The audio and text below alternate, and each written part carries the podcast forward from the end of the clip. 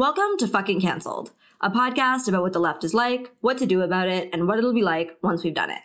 In today's episode, we'll be talking about social media as an expression of neoliberal capitalism, as well as social media's effects on our bodies, our social behavior, and the production of truth. Bonjour, hi, bonjour, hi, bonjour, hi. Toute la journée, man, it goes. Bonjour, hi, bonjour. Toute la journée, man, it goes. Bonjour, hi, bonjour, hi, bonjour, hi. Toute la journée, man, it goes. Bonjour, hi, bonjour, hi, bonjour, hi. Toute la journée, man, it goes. So we're back. We're back potting again. It's episode four. Um, and today we're going to be talking about social media um, as one of the aspects of the Nexus. Yeah, so uh, in the first episode, we introduced the Nexus as this concept, which is just like uh, basically the combination of like identitarianism, cancel culture, and social media. And today, yeah, we're going to be talking a bunch about uh, social media and how it fits into all that. Um, but first, we have a very special announcement. Yeah. So, um, as you guys know, the listeners, um, I'm a writer. Um, and I put out zines all the time. Um, and I recently just put out a new project that I thought would be particularly interesting to the listeners of this pod. Um, it's called Fuck the Police Means We Don't Act Like Cops to Each Other. And it's basically like my cancel culture zine. It's the writing that I have um, produced on cancel culture over maybe a little over a year or so, um, all collected into one place. And like, when I first sort of started doing this kind of writing, I was super, super nervous about it. I, a couple of the pieces originally appeared in, in my zine fucking magic. And I was like, super fucking nervous to be writing about these things. I was like really, really scared that it was going to lead to me being canceled. Um, and so I, yeah, I mean, It did. I mean, I didn't really. I mean, maybe a little bit, but basically, I was canceled anyway. Um, Yeah, yeah, as yeah. as as it goes, but yeah. So like, I initially started to kind of be brave and talk about these topics, like you know, a little over a year ago, I think, maybe even longer. Um, but I I had written a few pieces um, in fucking magic, and you know, I was writing about it on social media, and I was like starting to kind of express my views on this, and then this past summer when I was brutally canceled, um, I started to write more about it um, and actually become a lot more like outspoken and direct um, about um, my views on this topic. And some of those pieces appeared on my Patreon, but I have never published them in a zine before. And so basically the zine just like collects all of that work into one place. Um, and it's basically just, yeah, my thoughts um, and the writing that I've done on cancel culture so far, as well as some other topics that are like related because it is situated in an abolitionist framework. So it's like if we don't believe in the cops and we also don't believe in canceling people, what do we do? And like, how do we um, deal with interpersonal conflict? How do we like intervene on like violent situations? How do we like enact boundaries? So how do we take responsibility when we have done things that we regret or that are out of alignment with our integrity? So there's some writing on like those topics as well as like writing that explores what cancel culture is and why it's fucked up. So if people are interested in that and you want to check it out, it's available on my website, which is clementinemorrigan.com. Yeah, it's a fucking good zine. I have the first copy. I would like uh, the record to the record to show. Um, Yeah, Jay I also stole the original out of the garbage when you threw it away. Oh yes, Um, my my glued, my hand scissors and glue version that I throw out after I make the the photocopied flat. Yeah, so um, I'm gonna sell it. and also, So if anyone wants to buy that off me, uh, get in touch. I don't think anyone wants that. But also, I will say that Jay helped me lug the first hundred copies home from the copy shop. So thank you. It did. You're welcome. Okay, so that's the announcement. So I guess we will introduce today's topic a little bit. Yeah. So again, uh, we want to talk about social media. It is the ocean that we swim in. It is um, it structures like a lot of what we do um, in the modern world. Um, you know, it started out as this sort of like interesting technology, and now it's just this like fundamental part of like the economic base of the fucking society that we live in. Um, it really influences us in so many different ways, and it influences um, our our politics and how we perform politics and how we like think about politics. Um, and thus necessarily it is uh, an integral part of the nexus. Yeah. And as the podcast like continues on, we're to have episodes where we do like a closer look um, at the different parts of the nexus. Um, and so this is the first one that we're doing on social media. We'll probably do others in the future because it's a really big topic. Um, but yeah, we want to give you some some ideas and some of the framework that we're working with when we're talking about social media. Yeah, so we're we kind of broke it into four parts. Um, we wanted to talk about social media as an expression of neoliberal capitalism. Um, basically, how you know it's not inevitable that it would look this way. Um, it, it, looks the way it does because of a very specific sort of like economic um, um background under in which it, it arose. You know, um, and it also expresses many of these sort of um, uh, the characteristics of neoliberalism, right? And then it also um, social media has all these effects on our bodies, our physical bodies that we live in. Um, so we talk about those. Um, we talk about the effects of social media on our social behavior because I think, I mean, well, sorry, we both think that that's like a really um, profound change that has taken place, like uh, in the past, you know, mm-hmm. ten to 15 years yeah. like how the internet and specifically social media has really like modified the way that we uh, conceive our social relationships um, and then yeah like the the effects on the production of truth that social media has which is like a really interesting phenomenon as well um, because it's it's transformed that in various ways um, so yeah those are all the things that we're going to get into um, i think before we even get into it though we wanted to mention yeah um, we had such a nice article written. Well, I mean, it was mostly written like kind of to Clementine, but it, it brought written, up our yeah. podcast. Yeah, it was kind of written as a letter to me, um, which was like pretty intense um, to read, just to like read an article that is like directed to, to me. I mean, Jay felt a little left out. um, but I think the reason that it was directed towards me is because the person who wrote the article, um, her name's Sam, and she's um, known on Instagram as Shrimp Teeth. Um, and she's an educator um, who does work around sexuality and polyamory. It was like such a lovely fucking article. Yeah. And like, I mean, I was just going to say, I think the reason that it was directed towards me is because this person is, a, is an Instagram person. Um, and I'm an Instagram person. And I actually feel, and Jay, you're like weirdly anonymous. Nobody knows who you are. I'm, I'm not an Instagram person. yeah. Um, and so like, yeah, I think people who are like, um, sort of like well known on Instagram have a lot of followers, um, we we experience like a really intense version of the stuff that we're going to get into in this episode. So I think there's like a certain level of like um, solidarity that can be had there. But anyway, the article, um, if you guys are interested in reading it, it's called Canceling Canceling. Um, and it's um, on Sam's blog, which you can find at shrimpteeth.com. And we'll put it in the show notes as well. Um, but yeah, it was like a really beautiful, brave, like expression of like dissent basically. Like she is someone who has a really huge following on instagram is like an educator and whose like literal job is tied to her social media presence so she has to be there. Um and you know she's experienced a lot of harassment and a lot of like um you know the the kind of like mobbing and intense um pile-ons that that people experience on um, social media. Yeah, it sounds like she has a rough go of it sometimes. Yeah, but I think everybody does who like has a big following. Yeah, yeah. I mean, especially like in woke world, yeah. yeah, sure. exactly. Um, in the Nexus, and so like basically, yeah, she was talking about how like she was sort of hitting a breaking point with it, and she was like, basically, like, should I quit my job? Should I stop doing this kind of work? Like, it's so bad for my mental health, you know. And then she listened to our podcast, and it was like really um like it affected her. And I think it seems to me based on like reading the article that it's, it allowed her to, to say what she really thinks. Cause it's like not like the ideas that we were saying in the podcast were, were not things that she already thought. It seems like she was thinking these things, but she was kind of afraid to talk about it.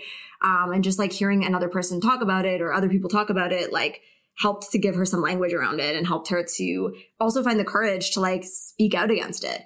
Um, and like one of the aspects that was like really interesting and like kind of a big deal for me is that she actually talks about in the article how she like low key took part in my cancellation. Um, she says that I didn't even know about this, but apparently I was added to a list of problematic influencers or yeah. like canceled influencers. Yeah, um, like a um, cancel list. Yeah. Um, which I, I, hadn't even heard about that, but it doesn't surprise me. And basically, yeah, she like admits in the article, she's like, I had no idea the specifics of what you were accused of. And honestly, I didn't give a shit. And she admits that like her doing that was about like protecting her brand and like not associating herself with someone who'd been canceled because cancellation is um, contagious and like even having any kind of association with someone who's been canceled or like even not making a cancellation statement against another like person because we do similar work because i do work on polyamory too so like um that kind of like weirdly makes her like like there, there becomes an expectation that she needs to call me out because we both do similar work Yeah. um, and so yeah, she admitted that like she took part in that basically for like self-preservation reasons. And she apologized to me in the um in the article and was like, I'm sorry for doing that. And I'm like, wow, you know, like that's it's so like nice um and moving to see someone be like yeah, I acted in ways that were like not in alignment with my integrity. And I did that because I was trying to preserve myself in an abusive culture that was basically demanding that I do this. Yeah. Um, but upon reflection, this is not in alignment with my integrity. And I don't want to take part in this abusive culture anymore. And I don't want to contribute to other people's cancellations, especially because she knows what it's like to be harassed like that, you know? Um, so I found that to be super, super moving, um, and, um, powerful to, to read. So I really recommend that people check it out. I mean, not just because she apologized to me, that was nice, but also, no, but in, in its own right, it's like a really good contribution to the whole um, discourse around cancellation and like the nexus that we're trying to build from the left, right?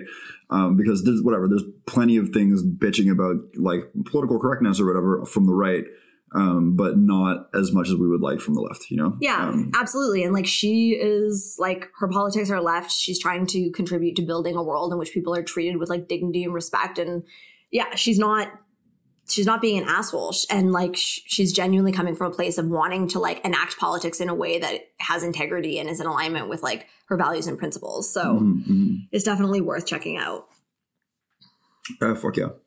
Okay, so we talked about the article. Um, do you want to maybe share with our audience a little bit about your own experiences with social media? So I'm a I'm a recovering social media addict. Um, like yeah, I don't know. I've always been really into it. I, I was like one of the first like wave of people to get on Facebook. Like when they opened it up to people who weren't in uh, in university.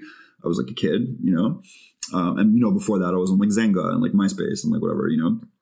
Um, I was deep into it. I was a young one. Mm, I like for a long time I was really really active on Facebook, um, which you know lots of people were like um, sometimes pissed off by what I wrote. Other people really liked it, um, but basically I was constantly getting into trouble on Facebook because I would whatever you know have opinions, some of which were in retrospect like kind of dumb, some of which were kind of smart, whatever. Um, but I I liked to engage with ideas on on Facebook, right? Um, eventually, like the kind of atmosphere on Facebook got to be really fucking weird for me. Like basically, I was just sort of like uh, I'm constantly like walking on eggshells. I feel like when I do like say things that are sort of like outside of the like range of like I don't know orthodox like woke positions, like I just get so much pushback and it's so fucking annoying. And it's always like these sort of like uh, really like ad hominem attacks, right? Um, and it was just stressing me out, you know. And but apart from being stressed out by like sort of like censorship or whatever, like I was I was being like it was like fucking ruining my nervous system. Like I, I just I was I was like a wreck from it, you know. It was it was ridiculous. At a certain point, I got rid of Facebook. I I deactivated my account. I haven't been on it in in months and months and months. Almost like a year, actually, I think. Um, but I got into Instagram instead. You know, Classic. classic uh, replacement, right? um, so I stopped using Facebook. I started using something else. Um, and Instagram at, at the beginning, like, was cool because it was basically just like pictures, and I, I purposefully made my friends list really small. Um, and I also didn't. I didn't follow like anyone who I didn't follow anyone who wasn't like a friend of mine, literally, except for animals doing things because that was a, a great page. Um, but what that meant was that my excuse me, my Instagram feed would end. right. Like at a certain point, I would scroll all the way through, and then it was over. You know, and so I love that. I was like, I can literally just scroll to the end, then I'm done social media for the day. You know, um, but eventually, you know, my list started growing, and also there started being more content. Like people started using Instagram more, Mhm. and then Instagram got very like sort of like politicized. Um, and then it got to be the point where like I don't know, it was just uh, it was the same as Facebook again. Like it was like these.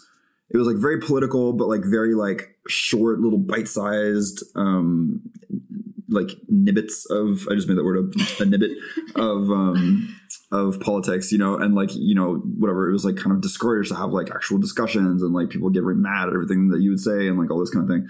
Um, but also again, apart from all that, I was just like, it is fucking ruining my nervous system, man. I, I cannot use Instagram responsibly. Like it's just impossible, you know? Um, and I hated that. And, uh, so I'm off Instagram too.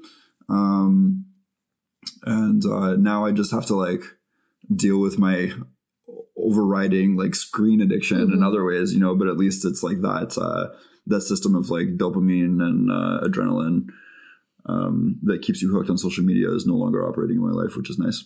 hmm Um, but yeah, so I've been off for like a while. Um, and I don't really have a desire to be back on. Like I think about it and I sort of like, it's kind of like when I think about drinking, you know, Yeah. like I, I have like an initial kind of like weird, like I have like a, an ambivalent rush where I'm sort of like, part of me is like, mm, Yeah. you know, like I, what if I just went on there? yeah. What if I just looked a little bit, you know? Yeah. And then another part of me is like, play that tape till the end, you know? And and I'm just like, okay, so like in five hours, I'm gonna be scrolling, Yeah. fucking in an argument with somebody, fucking like getting myself canceled for something else, fucking, um, you know, just like totally uh, dissociated, like crooking my neck, fucking like yeah. All fucked up, like uh, freaking out. So I Yeah. don't, I don't want that. Yeah. I mean, I guess for me, like, I kind of, I mean, okay, I was a baby on the internet for sure. Like, I was like, well, not the way that babies are babies on the internet today, because I was in the first generation when like internet was like kind of a thing when you were like becoming a teenager. Um, and so when I was like really young, like 13 and stuff, I was on like these like diary websites. Um, and actually those were super positive for me. They, it was like totally anonymous. The internet used to be anonymous. So you just had like a name, but like no picture, you know? And like I was like gay on the internet back when I was like a closeted little 13 year old and I like met other gay teenagers um that I could talk to and like that was like wholesome and sweet. Um and then I had like a live journal phase, but like due to my crazy life, like I really didn't have like I did have MySpace for like a little bit, but then like I just really didn't have a lot of internet access for like a bunch of years um because I was busy being like a drunk and like didn't even always have a computer at home. And so it wasn't until like I didn't even have a cell phone until I was like 20 I think I was like 23 when I got my first cell phone, which is like pretty unusual, you know? And then I started to like get on I had Facebook sort of in my early 20s, but like I didn't really use it that much. And it wasn't until I got sober, so like after I was 25 that I started to use um Facebook um and like I would go to like the public library and like use their like 15 minute computer access and like get high off of it. Right. Yeah. You know, like I was just like, what's happening on Facebook? Yeah. You know? Um, and then eventually I got Instagram and I, I always loved Instagram more. Like Instagram is 100% my drug of choice. Like, oh, that fucking Instagram, you know? And so I guess for me, it's always been complicated because it's like there's like my personal sort of use of of social media, but then there's also like my job as a writer um, and a person who's like runs a small business and is trying to promote my work, right? And so the lines of that have been blurry. Um, but at a certain point, there became this shift where like Instagram was my job, you know? Um, about a year ago, you know, prior to that, like I was already like kind of known, you know, I had an audience for sure. Um, but my Instagram was still sort of like a personal Instagram in a lot of ways. And I had like a few thousand followers. Then I made the decision to start making these text posts, um, those little squares with writing on them that are like so popular. The Um, iconic uh, Clementine Black Square. I mean, yeah, but like lots of people do it, right? And I had noticed that people did it and it seemed like a popular form. And I'm like, I'm a writer. I have lots of things to say. This seems like an interesting way to like get my ideas out. And so I started Yeah. to do that. Um, and like my, as soon as I started to do that, my, my follower count just like completely blew up. Um, and so I went from being kind of like a sort of known writer in certain circles to being like an Instagram like influencer. Um, and now I have like 60,000 followers, which is crazy. Um, and so it's weird because it's like, on the one hand, you know, this has been amazing because it has really allowed me, like, when I made the decision to go full time as a writer, I was fucking broke. And I mean, like, my entire 20s, I was, I had no money, you know? Um, and then deciding to like try to go full time as a writer, like, I was really struggling to get by, to pay my rent, etc. Um, but having this following meant that I could sell a lot more of my zines. I could like reach more people and therefore I could like have money for the first time in my life. And also like as a writer, obviously I want to reach my audience, right? So it's like really important to me in a lot of ways. And I value like having that platform and being able to like share my ideas on a large scale and also like literally for my my job like if i don't post i don't get sales. And like that's literally how i pay my rent. I need to make sales. So it's kind of important. And i was thinking about how like yeah like i feel the same way. It's like fucked up for my nervous system. I i'm super addicted to it. I have no fucking control over how long i'm on there. I like hours disappear and i'm like what the fuck? Um it's like very dysfunctional the way that i use it like on the one hand, you know, social media is designed to be addictive. On the other hand, I'm a fucking addict. So like it's super dysfunctional. But I was thinking about how like basically, cause like all these times I keep swearing it off. I keep being like, I'm to stop or like, I'm to, I'm only to use it for like this amount of time, like in a day. And like I've tried and I've tried all these different things. And, you know, there's been times where I quit social media for like a whole year. Like even, but this was before it was such a, before it was part of my job that like a few years ago, I quit social media for a year. So I knew that, like, I know I'm capable of doing it, but yeah, once I'm, once I'm doing it, it's like really fucking hard to moderate it, which is the classic addict dilemma, you know? Um, yeah, for sure. I've, I've never been able to moderate it even slightly. Yeah. right? And like, I had some success. Like, there's been times where I've been like, I put a timer on, I go on for like 20 minutes and I stop, you know? And like, that's when it's the healthiest for me. But like, inevitably, I always stop and I go back to this like dysfunctional relationship. And then on top of that, add the stress of cancellation and being canceled at like a very fucking large scale. And it's like incredibly stressful to be online. And like, I actually think the shrimp teeth article describes it beautifully, just like how stressful it is to have that many people projecting on you, being so angry at you, like accusing you of shit, like bulldozing through your boundaries all the time. It's like extremely, extremely overwhelming. And I don't think people realize how overwhelming that is because it's overwhelming for anyone. But when you put that to the level of tens of thousands of people, it's like extremely overwhelming. Um, but yeah, I was basically thinking like, I basically have a job, like to make an analogy, I basically have a job that asks me to like drink a beer twice a week, you know, Right. which is like not possible for me. I can't drink a beer twice a week. I'm an Right. alcoholic. right, right. you know? And so, but like sobriety in the sense of like full abstinence is like not really possible for me with the job that I have. And so it's like a huge, um, it's a huge issue for me and I don't know the answer. I actually just had a thought, like it's totally random, but like somebody, like somebody who's good at like programming shit should make like like skins for social media sites that that just undo all of the addict like um all of the like addictive characteristics of like social media. You know, that'd be so interesting. Yeah. Like I- make it all like gr- gray and boring with like no notifications and like I don't know. yeah. I'm sure it would be like highly illegal and they would get like sued by Instagram and stuff. yeah, probably. Um, but anyway, so that's basically my sort of background with social media. I'm currently fucking addicted to it. I'm trying to be less addicted to it. I, I like swore I was not going to go on it for a whole week. And then I like went on it after two days. And then I was like, I feel so bad. What am I doing? yeah. Um, so yeah, that's, that's where I'm at. I'll give you an update, let you know how that goes. All right. Well, okay, let's get into it, man. Um, Yeah. So, like, the first thing that we wanted to talk about, I think, is how social media intersects with like economic factors and how it really is an expression of neoliberal capitalism in a very specific way. So, I mean, Yeah.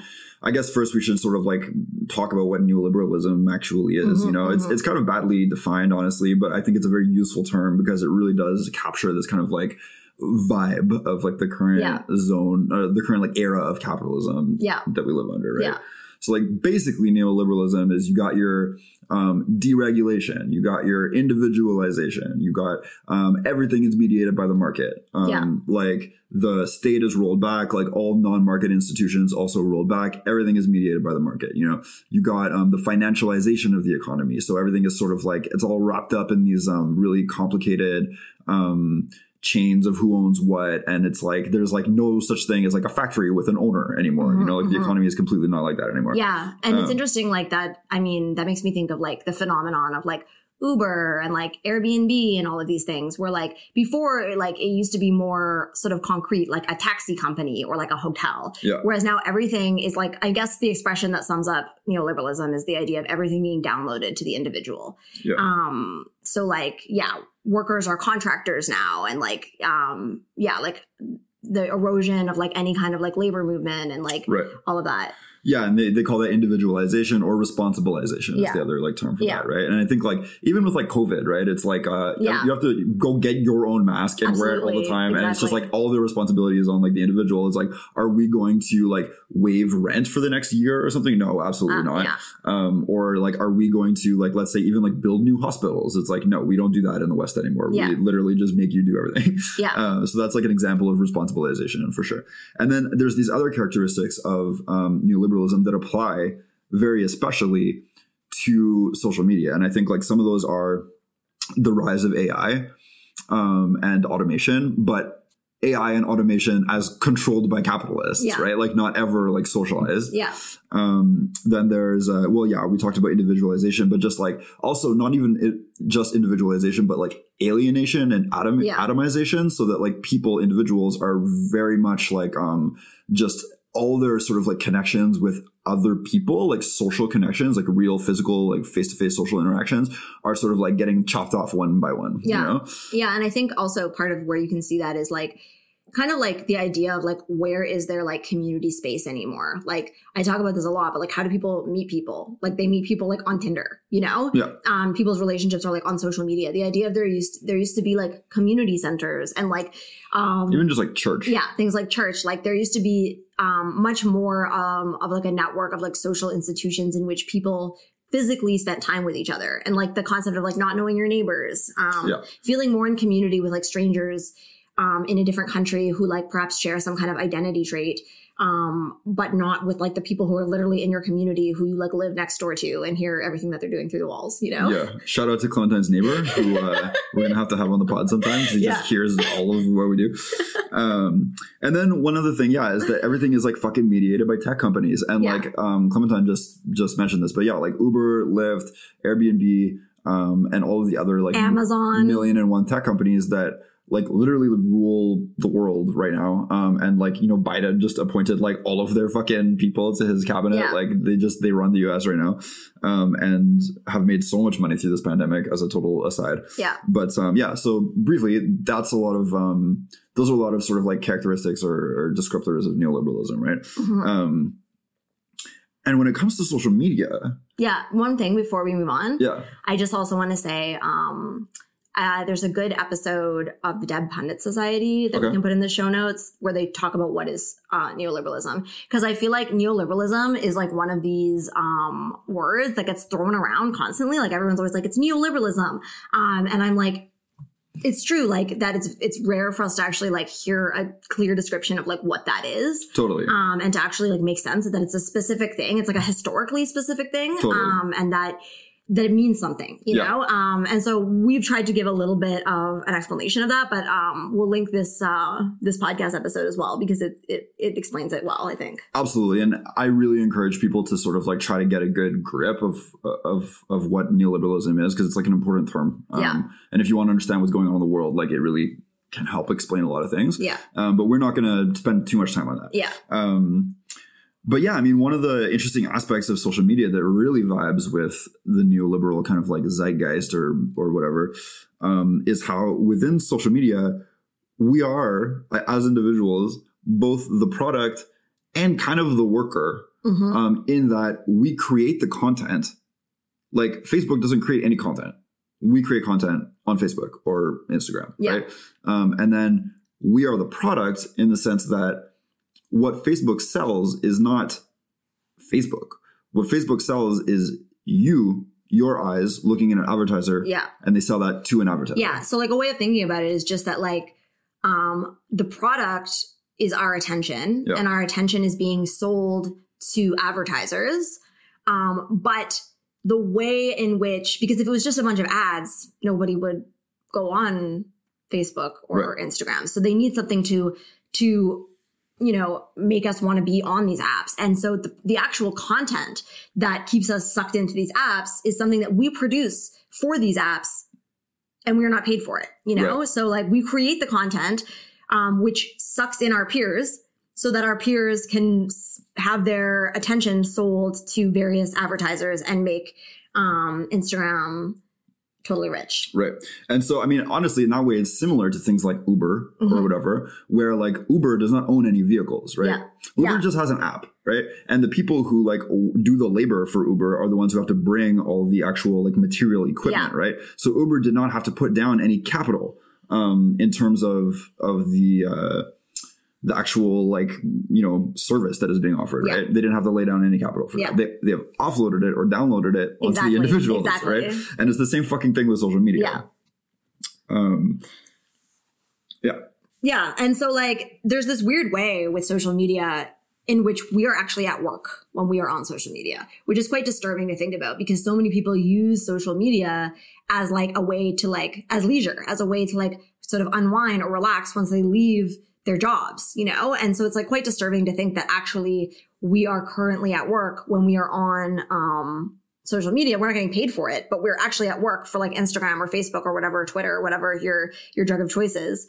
Um, and so like this also like kind of goes hand in hand with this idea that has become really normal um, under social media, which is that all of us sort of have begun to treat ourselves like brands. Mhm. Um, and it's really weird because it's like, for some people, their social media presence is like directly related to um, their job. So, like somebody like me, it's like Clementine Morrigan. Well, yes, I am a writer, and so like I am selling a product. That's like my zines. That's like you know my books. Um, you know, and so like I am sort of like presenting myself as somebody who is um selling a product but it i am actually not selling you clementine morrigan but it's weird because like i have been encouraged to like relate to myself that way and to see clementine morrigan as a product that i'm selling you um, which i totally resist. I'm like i am not a brand. Um, i am a writer and i write zines which you can buy if you want.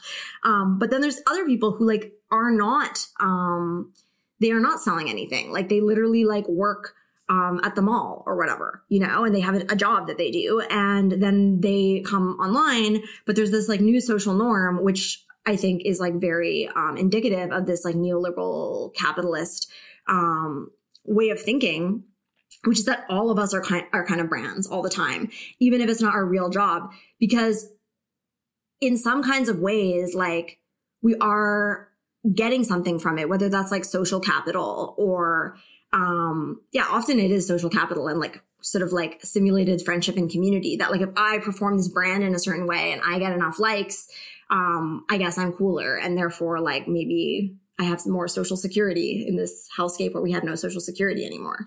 Yeah, and you're um, you're subjected to the kind of scrutiny that a corporation might be subjected to in terms of its like public relations. right? exactly And so corporations, like you know, if they're uh, murdering too many sort of like unionized workers in South America or something, they might have like a bad PR time. So they're like, okay, so we I don't know, we slap some rainbows and some shit, Yeah. or like whatever it is, right? And then and then they're like, okay, so now we're like a good woke corporation, yeah um, and and that's like one way to deal with like a public relations crisis, you know. And obviously, like real people are not like murdering unionists. I Yeah. hope Yeah. you shouldn't do that. yeah Um, but we do also now all have our own little PR departments in our head, um, and we have to present a version of ourselves on social media.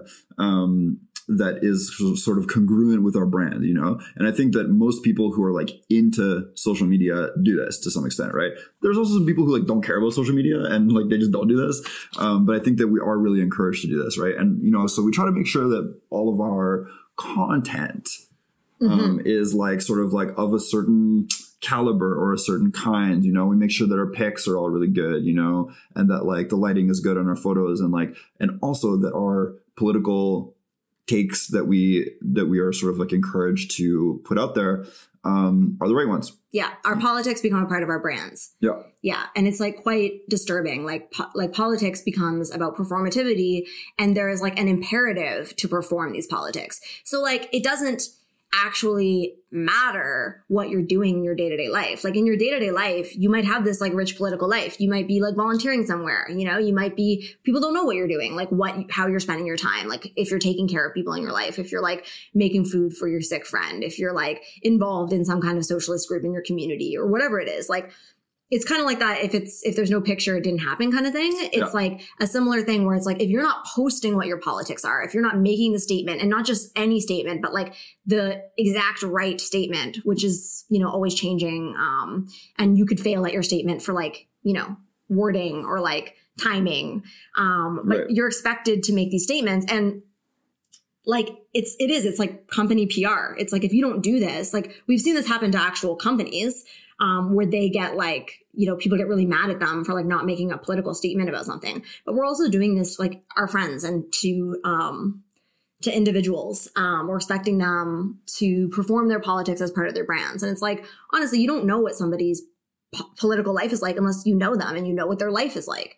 Because Instagram or Facebook or whatever it is or Twitter is not reflective of reality. It's reflective of what people choose to post. And like people may or may not want to use social media like that. For sure.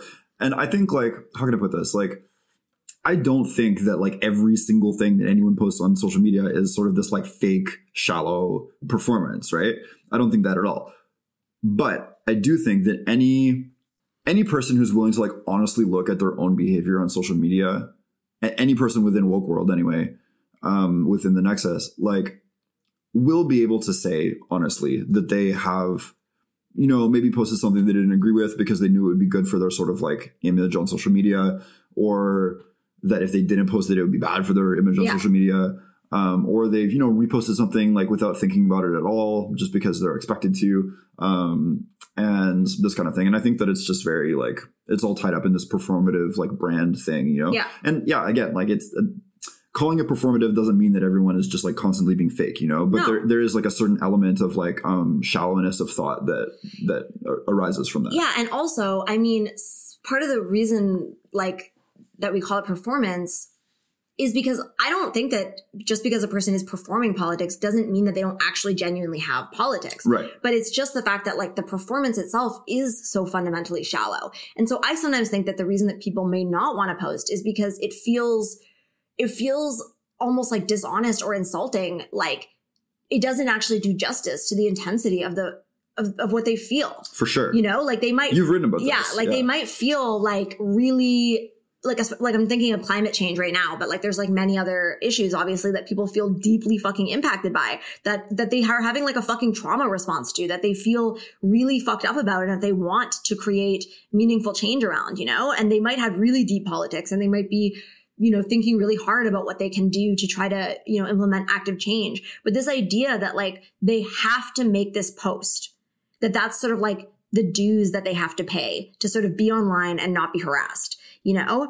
Um it's like it's so it doesn't do it justice. Like i can't make a little instagram post that is going to tell you you know um and i'm really good at that. I can make instagram posts that that sum shit up really Yeah, uh, yeah. succinctly. But For it's sure. like i can't actually um like put together like the intensity of my grief and my um, emotional overwhelm and also like the questions that I'm asking about what kind of political work would be most effective. Like it's a whole fucking thing, you know? And so, you know, I think that when I say like, yeah, performative, I'm not saying that that means people don't have politics and they're just pretending to, but it, but it just means that like they are creating a performance because it's demanded of them and that what their politics actually are and the intensity of those politics may not be even expressible in that kind of a performance, you know? For sure, for sure. I mean, it also makes me think of the fact that like, let's say somebody who is running a corporation, right? Like, um, happens to be like actually kind of a good guy, which definitely happens, right? Like, not everyone who is sort of like high up in the capitalist structure is like a fucking psycho, right? Hashtag not all capitalist. not all capitalists, right?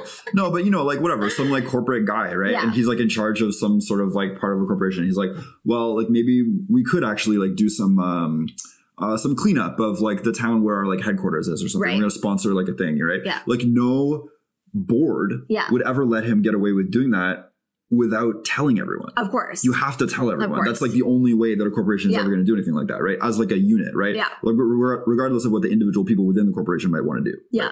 um, because it's part of the logic of it. And I think that that, that really plays into how it works Yeah. with individuals too, right? And it's interesting because um, just to like bring up 12 steps again, like in 12 steps, where we're there's often like an idea um, in some 12 step fellowships more than others, but there's this idea of like you should do something good and not tell on yourself. right. um, there's this idea of like humility and that like there's like a resistance to the idea of like doing um, good in the world so that you can like show it off, you know? Right. Um, and in a certain way, like I do agree with that. Like my, because like I, my Instagram is my work and like I am getting paid um, through my zine sales for like the work that I do, right? But like my activism and my political work is not fucking for sale, you know? And I don't want that to be like a cool check box that I'm checking to like make people want to buy from my zines, you know? Right. Like I feel like that really cheapens political work and it's kind of gross. Um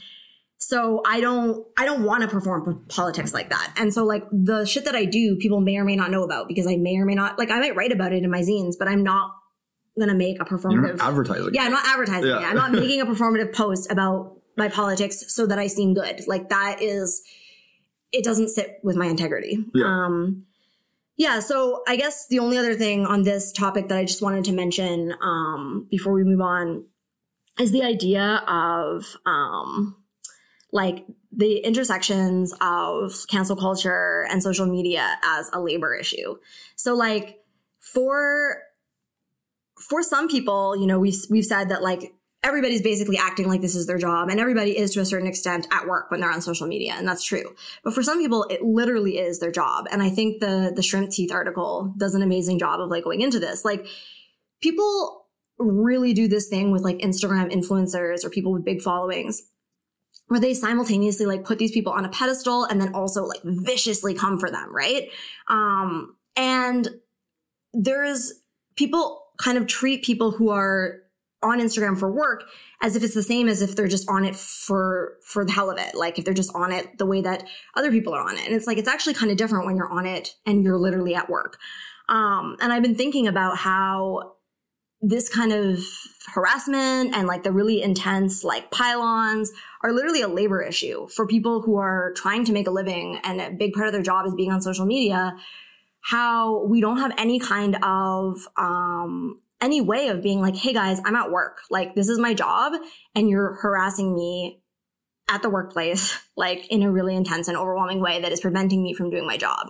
Um one of the things that happens when there's like um big political issues going on is there's this idea that like people are only allowed to post on social media about that political issue.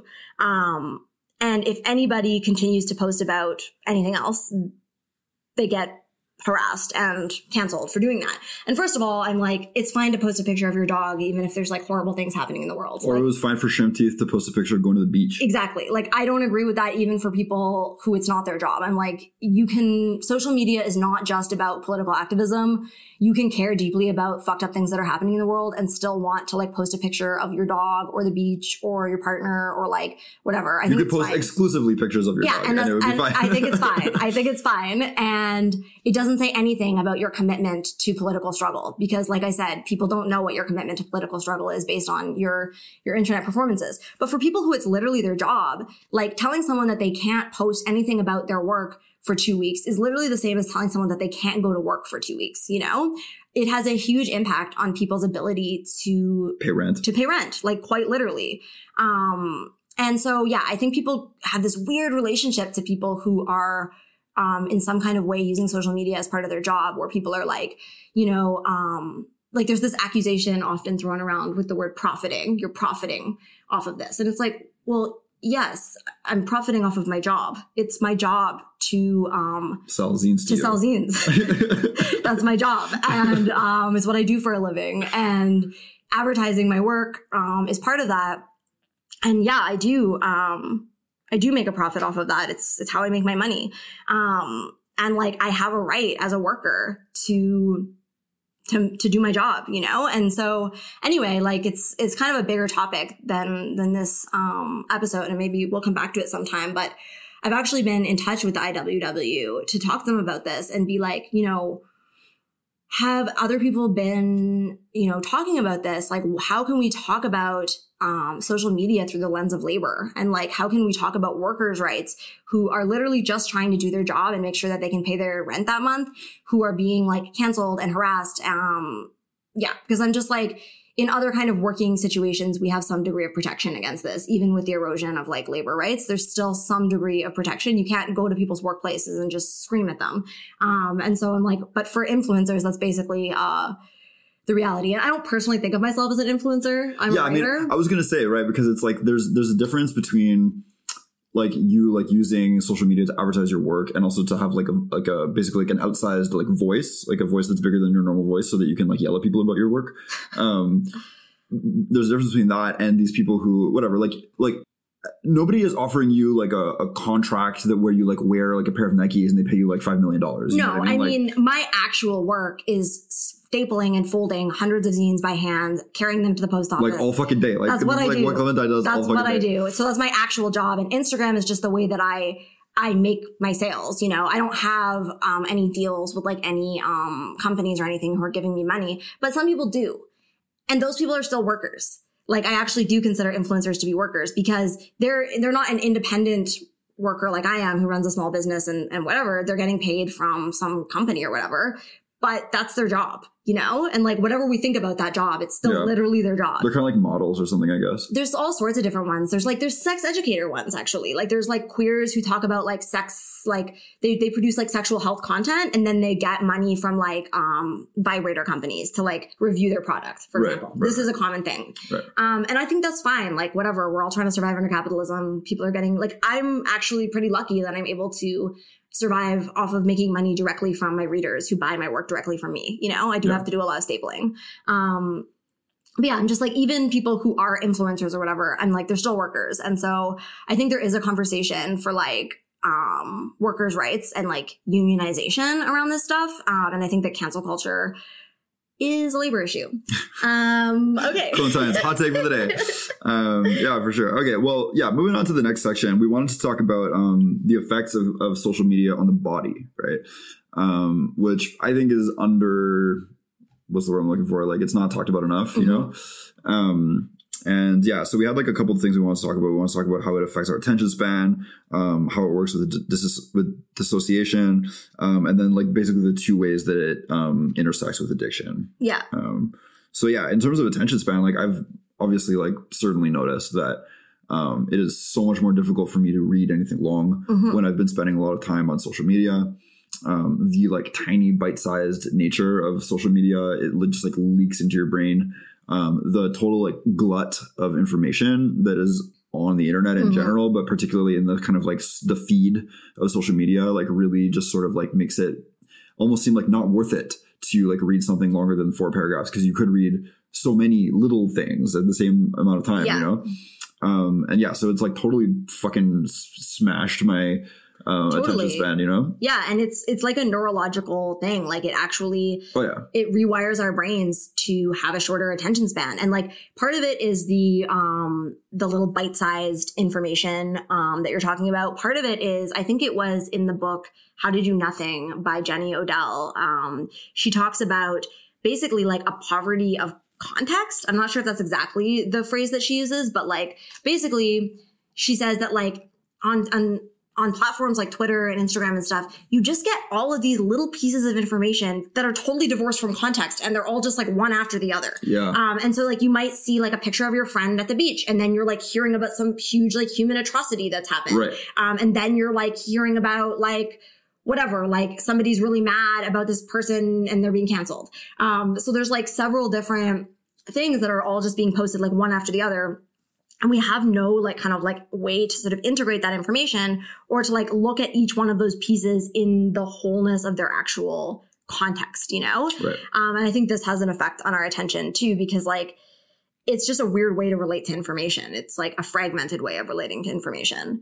Um, and then the other piece I think is is this constant um like the notifications, the little the little red is it a little red square? I don't know if they changed it, but it's like a little heart or it's like a little number, but it tells you like you might be looking um, at pictures and then it's like, oh, you got to like, you Yeah. better go look at that Yeah, you know and so it's even if you're trying to just pay attention to like you're scrolling right, you're being distracted from the scrolling which isn't a very attention rich activity to begin with right. because you're like oh maybe i get some dopamine like you know Mhm. um and so that sort of divided attention um is like really intense and also because um, social media is so addictive, which we'll get into a little bit more in a bit, um, we really like to do it. It feels good. It feels good. It feels stressful. It feels great. Um, and so people do it while they're doing other things Right. um, which really erodes our attention. So like, how often are you with someone and you're like trying to have a conversation with them and you can see that they're like lightly like reaching for their phone or they're just glancing down at their phone, right? It really prevents people from being present to the real life, real time interactions that are happening. The phone is buzzing in the pocket or it might not even be, but we're just like, there might be some information on the phone.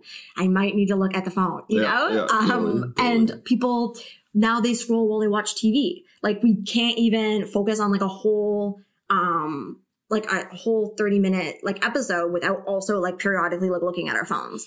So I think there's like a lot to be said for what this does to our attention span. And the impacts of this are huge. Like I think it erodes like our intimacy, our like ability to form like real relationships because true intimacy requires attention, you know? So to build a trusting relationship requires attention, um, which we are getting, you know, worse at because we're so addicted to social media. Um, and also like our critical thinking skills, our ability to like read a book or to like even an article that is like longer and like kind of boring and to like stay with that information for like a longer period of time is like, you know, and so like what effect does all of that have on our political lives and our ability to actually um create meaningful change in the world? It's hugely detrimental, man. Yeah. It is like whatever. I I know that the the the number of books I read per year has just been on like a steady decline for my whole life, basically. yeah, and I'm trying. Like I'm trying, but it's boring. I'm like, this book is not giving me dopamine. It's not personally telling me that I'm good or threatening my life in any way. So I don't know. Oh my god, exactly. No, but then it's also like when I spend less time on social media or like less time off my phone in general, like I I find it much easier like to read a book. Like, Totally, so because much it, easier. it comes you know? back because It we have back. we have neuroplasticity and like our brains they get used to doing what they do. And so if we're constantly in this like, you know, three second attention span kind of behavior, that's what our brains do. But if we actually train our attention to be able to have longer attention spans, then we're able to get it back for sure. Yeah, and then I mean this um the three tension uh the sorry, the three second like attention just like haze, like where nothing lasts longer than like a couple seconds and like nothing is deeper than a couple words, um, leads us directly into the next thing, which is dissociation. And how like I 100% use my phone to dissociate. I think that literally everybody in my age cohort does Yeah. um and like i i know that man and it's it's bad for me like Yeah. it's like fucking bad for me um and i don't know man it's just it's sad too you know like i fucking i'll just like surface from like hours of scrolling Yeah. and like i don't feel anything but like i don't feel anything Yeah. you know Yeah, and it might be useful to kind of define what dissociation is for people in case they're not totally sure. But basically, dissociation is a word that describes a process of basically like checking out of of reality, checking out of the present moment in some kind of way. Um, and there's varying degrees of it, and there's varying types of dissociation. Um, but it's basically a way of checking out. And an important piece of that is that we dissociate for a reason. We don't dissociate for no reason. Um, we dissociate because we are feeling something intolerable. Um, and I think that that's like a really important piece of all of this. Um, and so I don't know, like I'm a huge addict. I'm a huge social media addict and I have like read tons and tons of things and like watched different videos about how to break social media addiction. There's always these like books and like articles that are like the steps to like end social media addiction and like they all say the same thing. Um, and like I was I was joking with Jay earlier that like they're basically like the equivalent of telling like an alcoholic to like lock the alcohol up, you know? So it's Right. like physically remove the the uh you know the reminder of like what you want to do so like the the advice will be like turn off the notifications on your phone um take the apps like off your main screen or even delete the apps and make sure you download them each time um, make sure you're logging out of the apps um, and then even things like you know using a timer so that you are aware like the timer goes off after 20 minutes or whatever and like i've tried all of these things and like some of them work for like a period of time um, but they don't continue to work. And so what this has made me sort of ask myself in the same way that I have asked myself with like alcoholism is like, what am I trying to escape? You know? Um, and the fact is, is there's this like low level existential horror and dread happening in my body all the time. You know, I feel really bad. Um, and I think a lot of us do. We're isolated from real meaningful community. We are living, um, you know, in late stage capitalism with like impending ecological collapse. We, um, horrible, violent, disturbing things are happening and normalized around us all the time it's really bleak. And also, though, like I'll say that, like,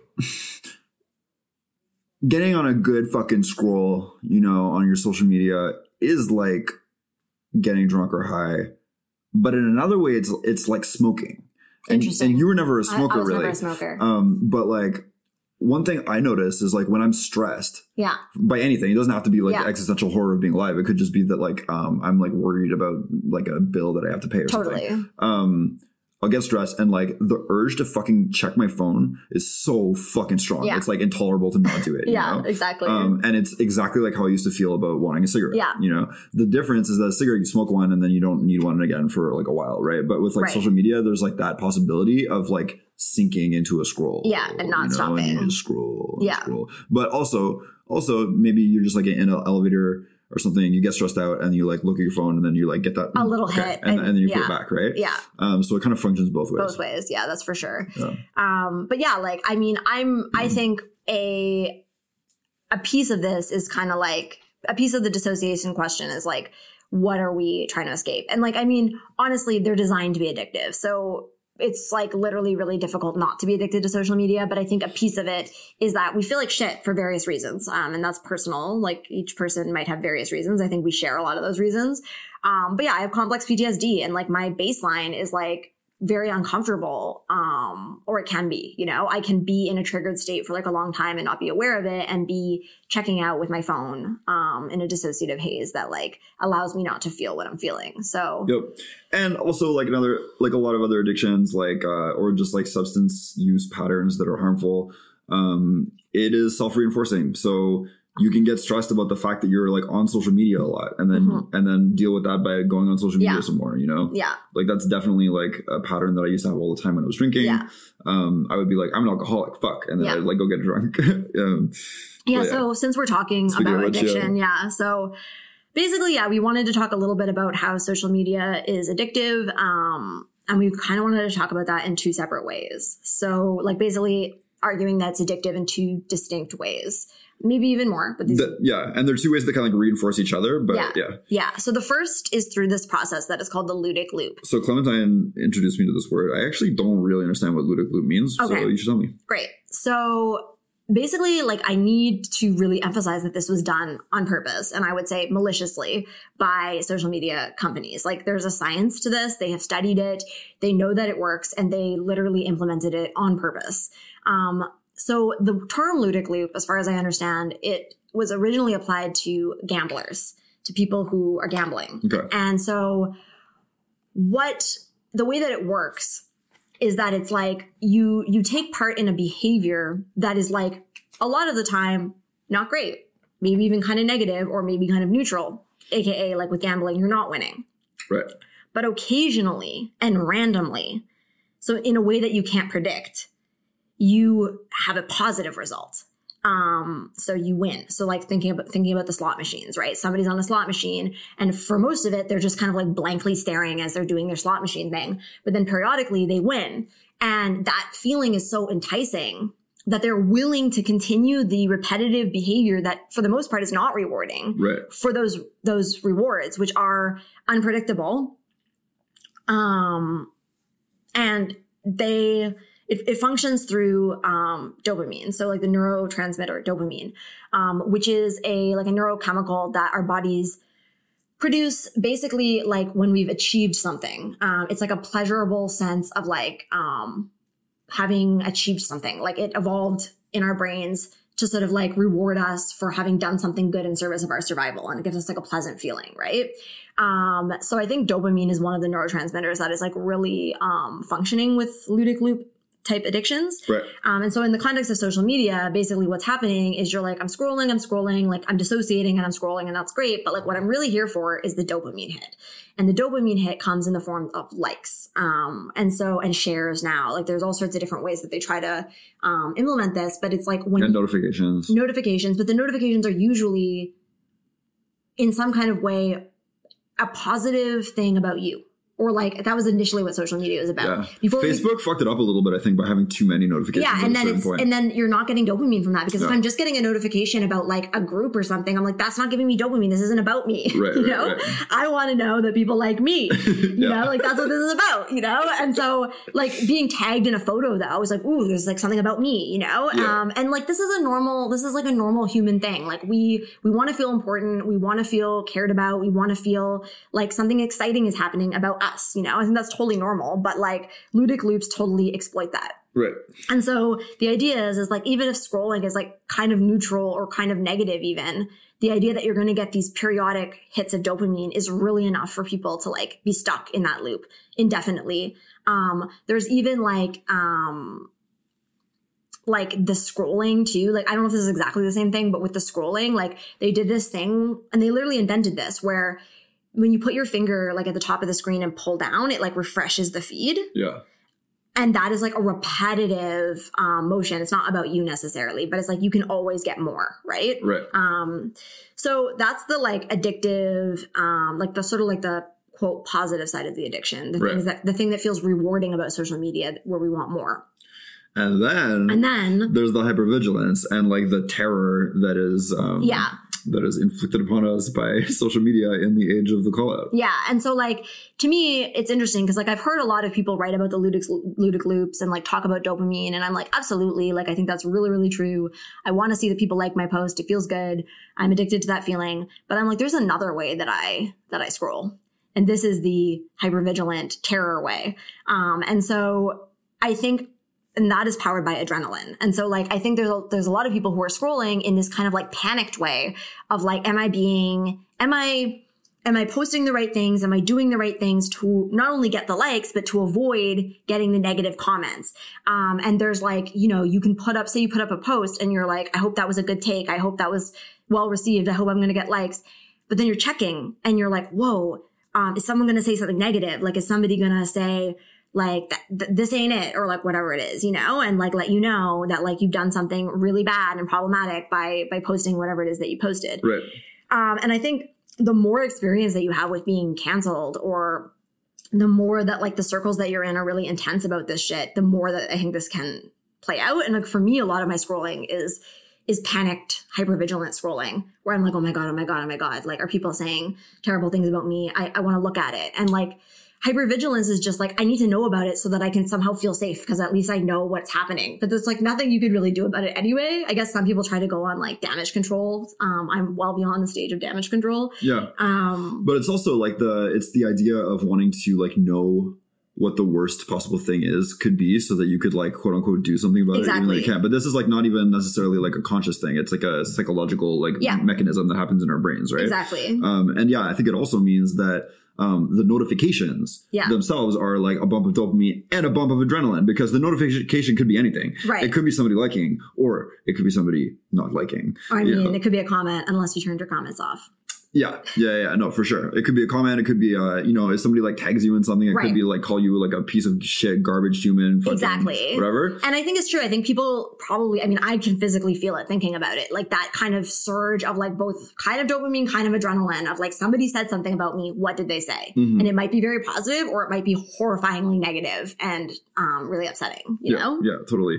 And so it, what it means is that, um, actually what it means is that cancellation and call outs and the sort of like vicious, like angry, like, um, um, character that, Yeah. that is like on a lot of social media, um, serves corporations Absolutely. that run these social media platforms, um, by, um, just boosting their ludic loop um, software. Yeah. Right. And I think it's important to note too that I don't actually think that it's like I'm not saying that it's like a conspiracy that like Facebook invented cancellation or whatever. I'm saying that it serves Facebook well. That this is the kind of shit that we get up to on there. Yeah. You know, um, and there's all sorts of other things that people get up to on Facebook that also serve them well, but this is just one of them. Yeah, and I mean it's interesting, right? Because it's it is profitable for them. It's it's not that they necessarily planned for it to happen, but I think it is interesting that they're likely um like they don't really do anything to stop it, right? And it's funny because like you're technically not supposed to harass people on social media, but like social media is like so much harassment all the time.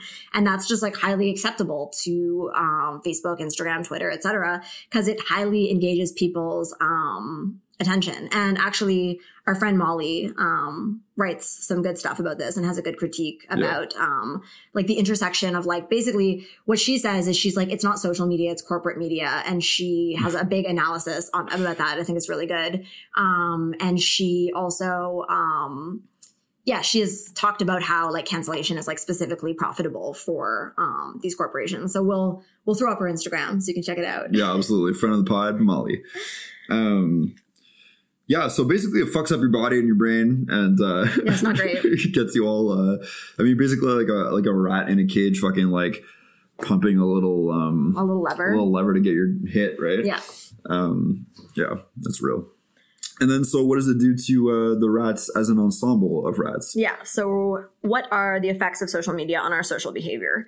Yeah, Um, so, the first thing that we wanted to talk about is the idea of a simulated community. yeah, and I just want to shout out to uh, the log the fuck off uh, Oh, talk yeah. because it really I, it set me on this course of thinking. I think, like Yeah. you know, it's stuff that I already had kind of like you know thought about, but it had really um, helped helped me in my thinking. Yeah, later. I think we mentioned it maybe in another episode or yeah, it's in the show um, notes on episode one of the one of the other We'll put episodes. it in the show notes for this one too. But yeah, it was basically just a um a Jacobin talk um with Amber, A'Lee Frost, uh, ben Fong, and Matt Christman. yeah, Matt Christman. Um, but yeah, so I mean, they they brought up that like the internet does the has serves this function of like uh, simulating all Yeah. these things that are real. Um, so you know, it simulates sex with pornography.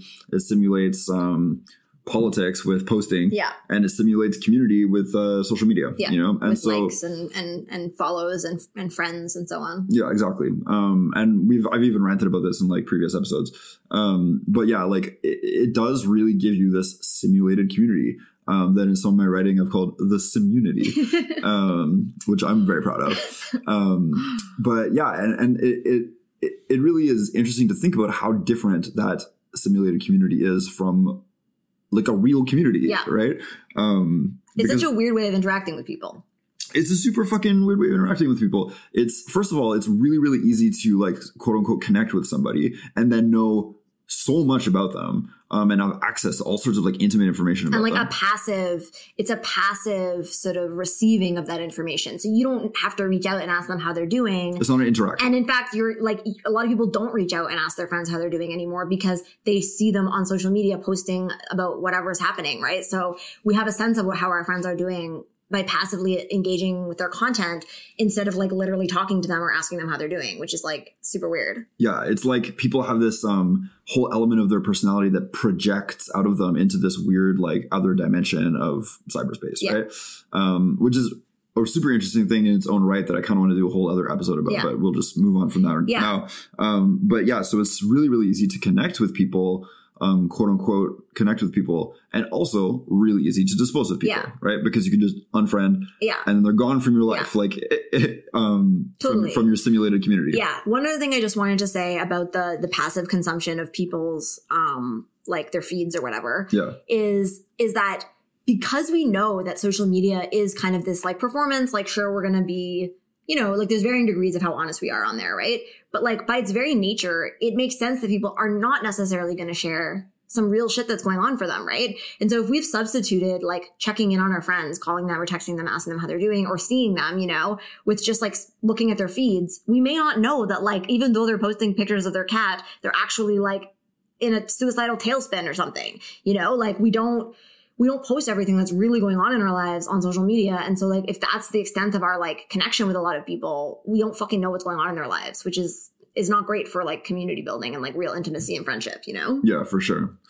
Yeah, or at least we have to we have to fucking parse like what is real, what's not, Yeah. like what is a performance, what is like an actual like call for help, what Yeah. is uh what you know, um if people need help or if they need attention or and like it's okay to need attention, but like what does that mean? What is what do I need to do about that? You know, Yeah. um yeah, it's a whole fucking thing, you know, um But yeah, the disposability is very important. yeah, and like the shallowness of those those relationships, um because they're very like they're very like huge in some ways like that we just notice where like you you have you know you you meet someone you get their like facebook or whatever you add them and then you have like just, just gigantic backlog of information about them so they're very like Yeah. um, they're very like substantial in that way but then in terms of like the actual um engagements or there's a word i'm looking for like uh well i guess like our responsibilities to one another Yeah. they're like there's none Yeah. And one thing that I find really interesting with regard to the disposability factor is that it's like you can have, I mean, I'm wondering if listeners have gone through this experience. It's a particular cancellation experience, but like you can have real friends who like you know to some extent in real life, who you share community with in real life. Um, and then when you're canceled, they just unfollow you um, because you're canceled now. But they didn't say anything to you about it. So it's like really confusing because you're like, are, does that mean we're not friends anymore? Like, have, have has the friendship been terminated? Yeah, is Um, this like an online unfriending or yeah, like a like real our- unfriending or both? Yeah, are you unfollowing me just because you're being harassed? Because you know you following me means that people are harassing you as well because I'm canceled. And if so, why aren't you telling me? Yeah, and like I experienced that with my cancellation. Like a lot of people who I knew in real life and and like share like real community space with just quietly unfollowed me and said nothing to me about it. You know. Yeah. And I'm like, I can assume by that that that means that you're like withdrawing your friendship from me, but it's like really not that clear actually. And like, I would think that having a real relationship would mean that you kind of like at least owe it to me to break up with me as a friend. Right. Um, because we used to have to do that. Like, if you didn't want to be friends with someone, you probably have to say something instead of just like un unfollowing on social media. yeah. And that that's a way that like social media type behavior can leak into the real world sometimes too. Yeah. And that's not only for like, I don't know, high profile people like Clementine or whatever. Like people have done that to me too. Yeah. Um, yeah. And it fucking sucks, man. Like the the disposability element of like social media culture is fucking huge. And I mean, I guess I don't know. We we have it in a kind of different order in our notes or whatever, but like that kind of really plays into the boundaries thing too, um, that you wanted to talk about. So you want to talk about boundaries? I mean, might as well talk about it now. Yeah, like just the fact that like things that would be totally incomprehensible in like a real world scenario Right. are totally normal on social media, right? Yeah. Um, and I mean, yeah, Clementine gives the example of just like, um, you know, somebody showing up on your lawn, or like a thousand people showing up on your lawn to scream at you Yeah. through your windows about what a bad person you are, would commonly be understood to be not an acceptable thing for them to do. Yeah, I have a lot of feelings about this, about the complete um like lack of boundaries, um, and like the complete just like um okay, so like on the left, you know, at least in the sort of like queer scenes that I'm in, we talk a lot about consent and like we really highly value consent, you know? And so it's like totally normal to be like, hey, like, um, like even for example, like, um, stuff like emotional labor, like, you know, people really encourage you to like check in and be like, hey, is this a good time for me to like talk to you about this thing that's like kind of heavy or whatever, right? Like we really value consent. It's like really um okay to like end a relationship that isn't working for you or to be like now's not a good time to talk about that or whatever, to have boundaries and to like say yes or no to things. Um but for some reason on social media that's just doesn't exist. And people feel so entitled to just say what they want to say to you, not once, um, but over and over and over again, even after you've said like, hey, like, I've heard what you've said. I don't agree with you. Um, thanks for the feedback. I don't want to talk about this anymore. Like, people will try to break your boundaries down um, and force you not only to let them say what they're saying, but try to force you to like agree with them through like a process of in, of incessant harassment. Um, and they will actually in, involve like tons of other people. Um, often by like tagging other people and involving other people and like try to get people to mob up on you um, to force you to do something. And like that process is made a thousand times easier by like the, the setup of social media. Exactly. Like you couldn't, it would be like so difficult to do that in real life. And know? it would seem wildly inappropriate if Yeah. I just like called, you know, 10 of my friends and was like, hey, so I'm in this argument with this person that I know.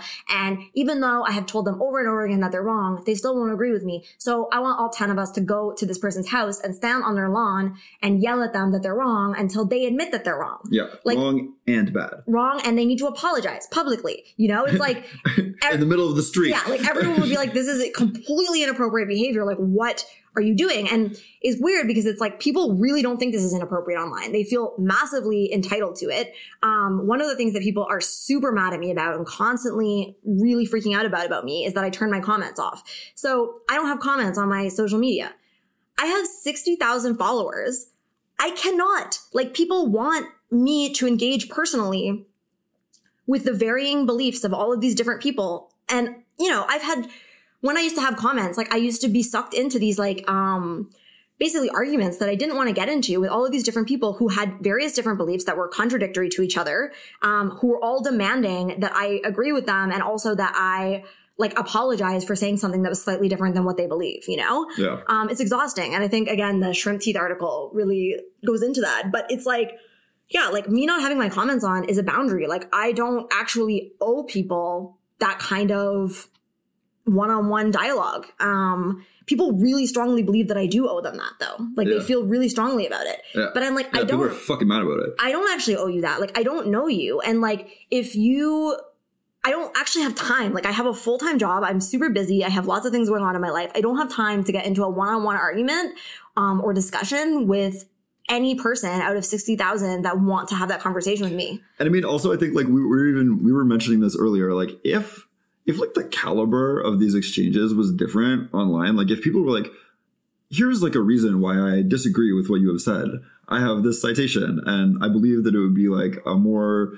You know, a clearer way to think about this if we thought about it using this framework or whatever. That would be one thing. You know what I mean? But that's like literally never what people do. Like people, I mean, many people are sort of um very averse to like engaging with content of ideas. Um, sometimes they it seems like they don't really know how because they weren't taught to. Um, and if they ever were taught to, it's been like really like um, it's been like untaught to them like by the Nexus. Um, yeah, Yeah. And there's a belief that they have the one right, correct opinion and that the only appropriate response is for me to accept that and say, you're right, you have the one correct opinion. But like what's so crazy making about it is that people will do this simultaneously on the same post with, but they don't agree with each other. yeah, with different yeah. yeah. They, they have contradictory views, um, and they are both mad at me and saying that I need to apologize and agree with them about this specific thing. So, yeah, I think that the boundaries thing is like really, really big on social media. And just like the idea that a person actually has the right to be like, I don't want to have this conversation. Um, I don't want to engage with this.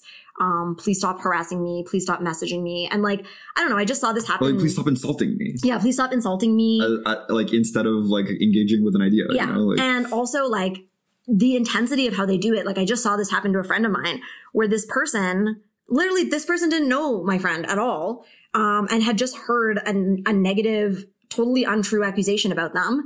Um, and they went onto my friend's page and commented over and over and over and over again on each post with the same comment and replied individually to each person who had written a comment on this on my friend's post. That was fucking crazy. like replied with this thing just like over and over. And it's this intensity of like entitlement. Not everyone is that entitled but when some people are um and it's sort of like a normal thing to like be nonstop like demanding um and then you multiply that by having a huge following it's like super super overwhelming and stressful And then like as as your own private corporation on Instagram or whatever, you have to have fucking you have to like hire part of yourself to fucking like like moderate all these fucking comments. Yeah. Man. It's like it's too much fucking work. i'm man. like it's not my job man i'm out here stapling zines i don't have time to like literally reply individually to every single person like Yeah. sorry um but I mean that that that create like intense comment spree that you Yeah. talked about actually leads us to the um the infectious principle thing, yeah you know? absolutely Um, because well maybe you would tell the story better. I don't know. Okay. you wanna yeah, I don't want to go into details, but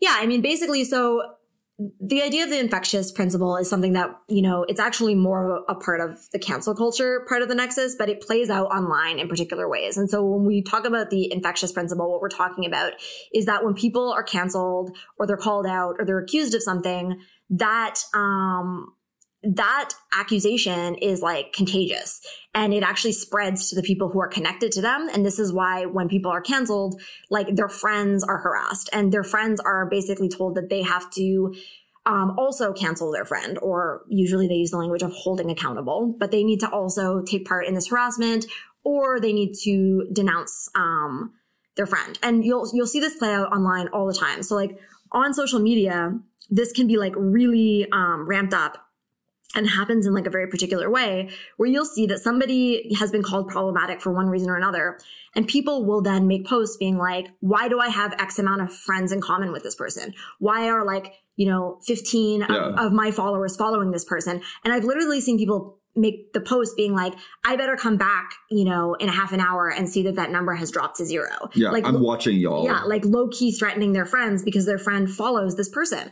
And I'm like, there's so many weird like assumptions that are being made here. Um, first of all, it's like whether or not the accusation against the original person is true or not, I don't know. Often the accusations are vague and weird and confusing and often boil down to the person like disagreeing with you or not posting things online exactly how you want them to. Right. Um, but then from there, it's like just because a person follows someone does not mean that they even agree with everything that that person says or hold, Obviously, like, obviously, yeah. it's like liking someone or following someone is like an incredibly pretty passive act. Um, and like I follow people who like I'm like, yeah, I agree with like some of what they say, and like some of the stuff actually I don't agree with at all. Um, and it's fine for me to follow them. Like it isn't um it isn't me co-signing everything that they've ever said and done. Like we're separate people. We do not collapse into one person Right. just because I follow them on Instagram. And so anyway, like this recently there was like a really weird thing that happened where um someone that I follow on Instagram out of the like, you know, hundreds of people that I follow, um, was accused of like liking some kind of conservative content. And so this person now is seen as a conservative because they liked some kind of conservative co- content, apparently. Not only conservative, but like actively like alt right, like QAnon, like Well, yeah, I don't even know who the person was that they liked, but yeah, it's like they, the sort of the leaps of logic seem to be that like they liked a conservative person and now Right. they're being framed, you know, as like alt right or whatever. And, and then it was pointed out that I follow this person. And so then people started accusing me of being alt right and someone suggested that I was associated with QAnon. someone suggested that I was associated with QAnon. And I was like, what is going on? Like, how did we get here? you know? it's so fucking funny, man, how these accusations evolve. And I'm like, what does that even? Okay, like I don't know what to say about that. And I'm like, I don't think that this person is associated with QAnon, first of all.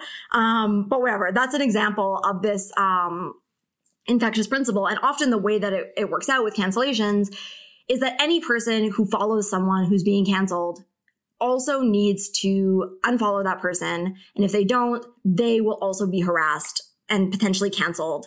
Um, and you know, in the shrimp teeth um, article, I guess I'm mentioning that a lot, but it's like really worth reading. One of the things that she says is she says like something like, "I'm."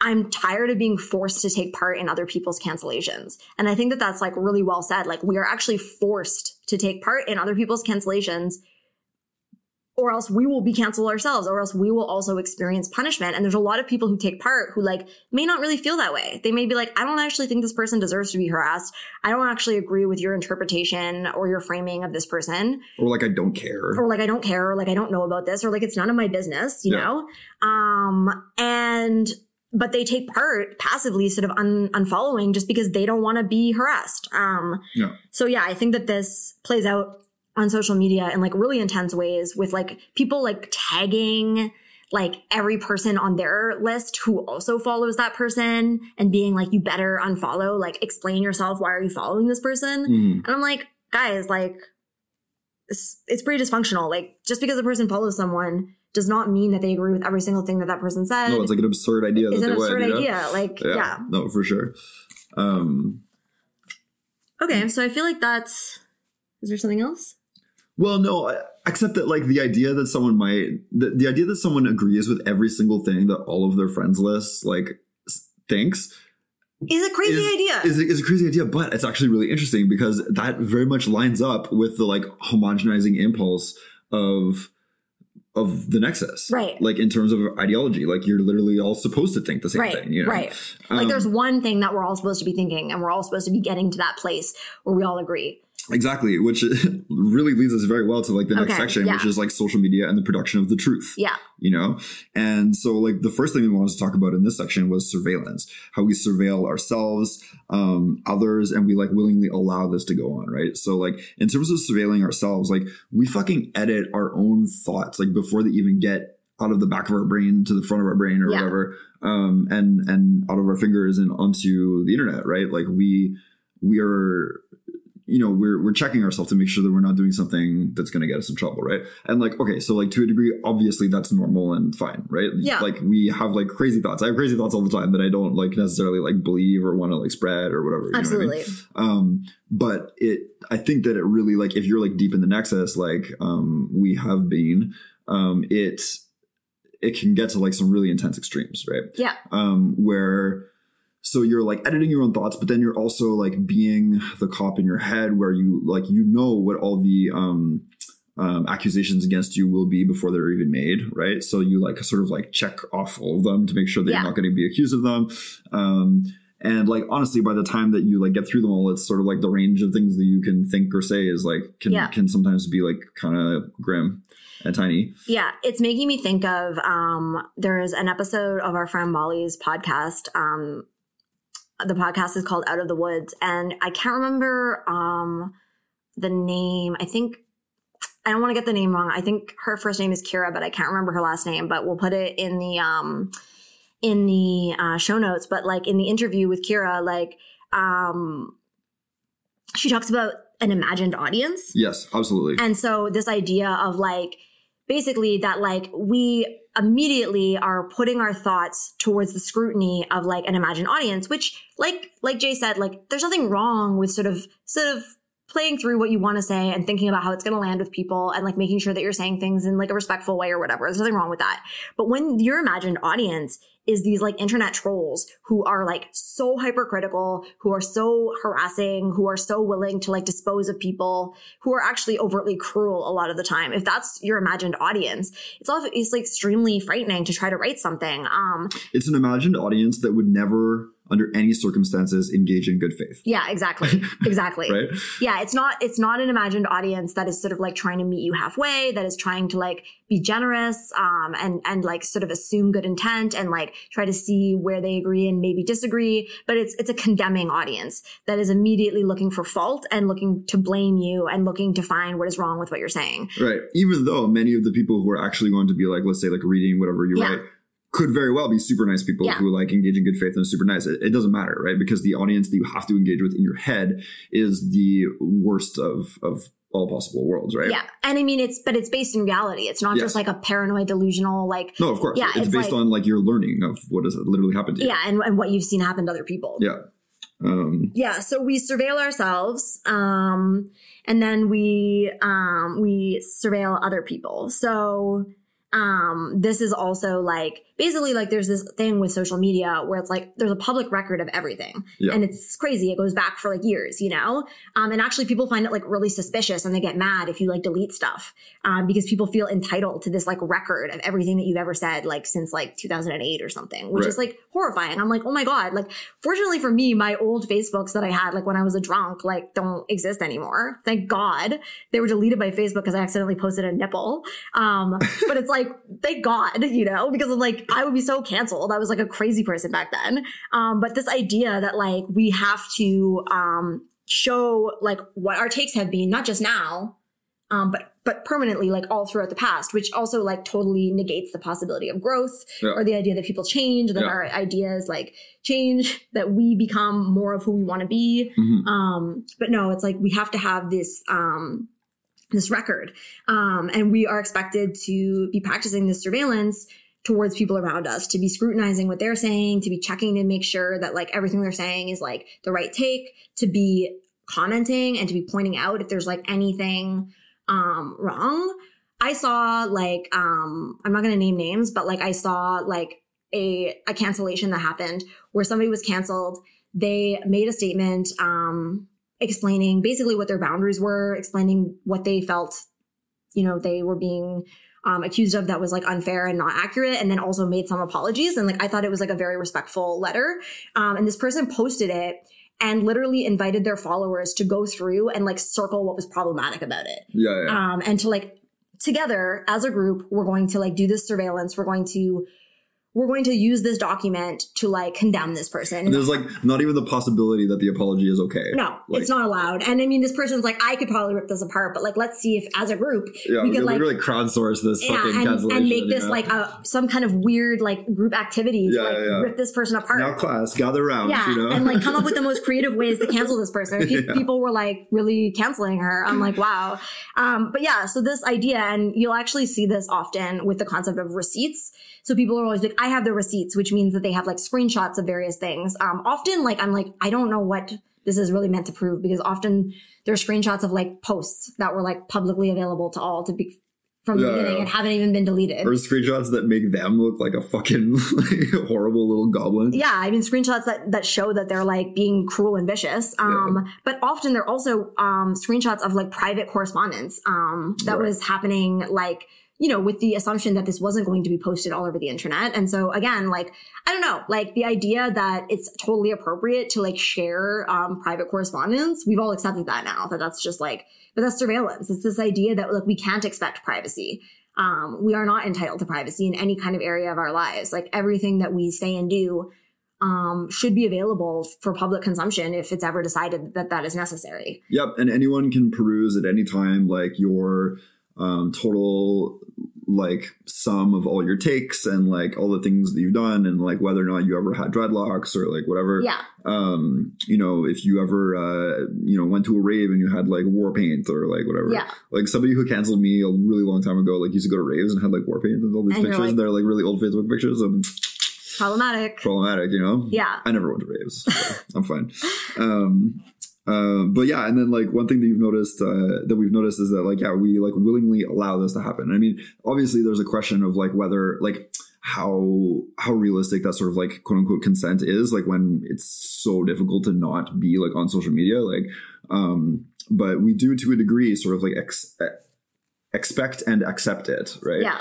um, which is disturbing. But also, it's fucking enforced, man. Like if you, like you were saying, like people get fucking pissed off if they don't have like a total record of everything you've ever thought. Um, and also, like, yeah, Yeah. Like we are, it's demanded of us that we provide um, a document that expresses our views, preferably written in our own words, about any given political issue that is going on. Like we are expected to provide that. And if we don't provide it, it can be assumed that we literally think the worst about this political issue, you know? It can and should be assumed. yeah, that. and it's like people are not like yeah like people may not be making a post that is expressing what they think about a political issue like they may be like i said earlier like expressing that um, in other ways but there's this idea that like we are expected um, to provide this information um, about political issues about basically you know, actually all sorts of areas of our lives, we're supposed to document it and we're supposed to make it available for public consumption.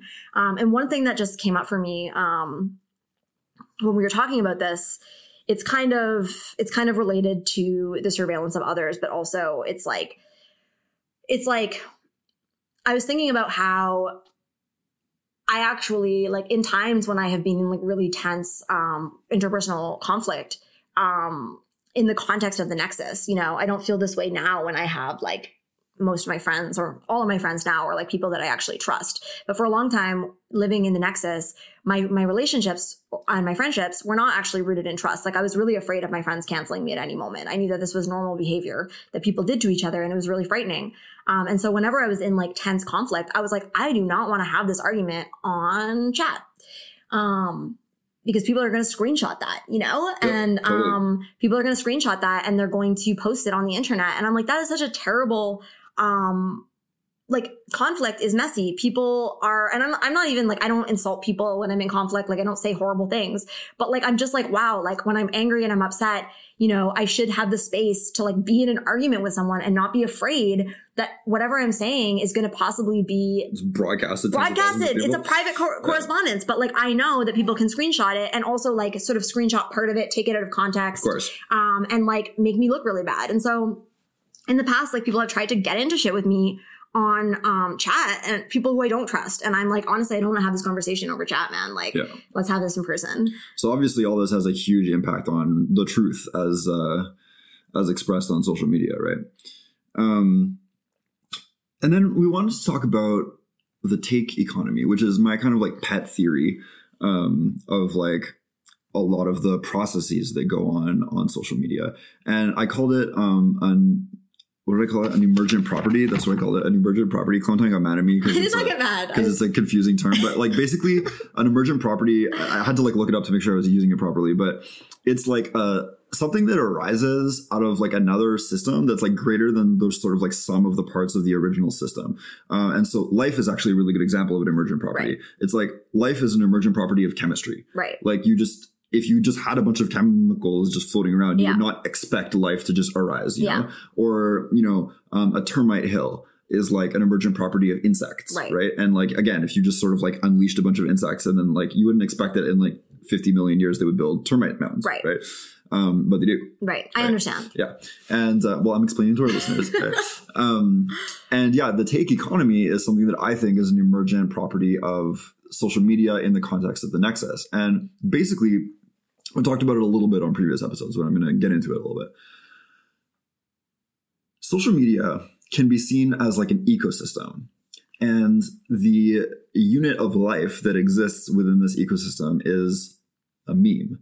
And I don't necessarily mean a meme in the the typical sense that we usually use, as in like a little picture with like some words on it, but a meme in the sense of like a unit of information, which is like the original use of the term By by Richard Dawkins. by Richard Dawkins. Yeah, Yeah. um, which could actually be a meme, like a literal meme. Yeah. but it also could be like a paragraph of text or like um, a part of an idea or like a song or whatever. Yeah.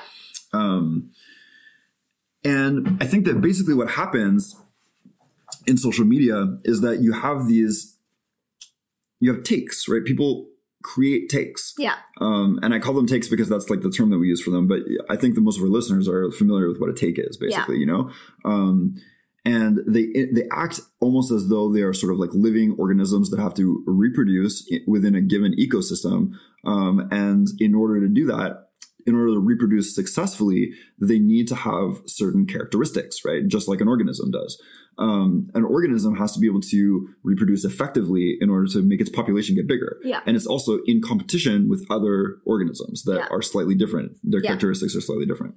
Um, and so basically what ends up happening in social media is like people come up with takes and if the takes like the takes can either do well or not do well. Yeah. Right. Or they can be middling Yeah. you know um, and they're constantly being kind of generated because people um, have to come up with new takes and they have to like share takes and they have to take takes and modify the takes so there's this like there's this process of modification that's going on that is very similar to evolution Yeah. right um, or or sorry it's similar to um, adaptation or, or mutation right? Yeah. Which leads to evolution. which leads to evolution. So there's this evolutionary process that takes place Yeah. within social media um, in the context of these takes. Yeah.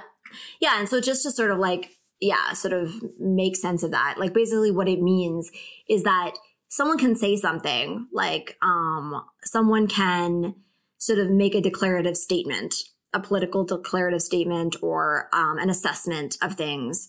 Um, and then that will be reproduced on social media by other people who who want to share what is being deemed the correct um, political stance to have on a particular issue, right? So someone will make a post and be like, this is what you should think about this, or like, this is what I think about this. This is a way of thinking about this. But usually it's done in a way that is like very um, definitive. People don't usually frame their takes as like one possible way of thinking about things. It's Right. usually the way of thinking about things, Yeah. right? Yeah. And so other people um, can reproduce that um, and also make a similar take. Um, and then because of social media, things are shared like on people's stories. People are like reposting, um, and they're also just sort of like uh, paraphrasing things in their own words and like repeating a, a concept that they've heard. And just to interrupt super quickly, um, if you did come up with a take that was sort of like this is just one possible way of Yeah. thinking about things, it would not be as No, successful. no.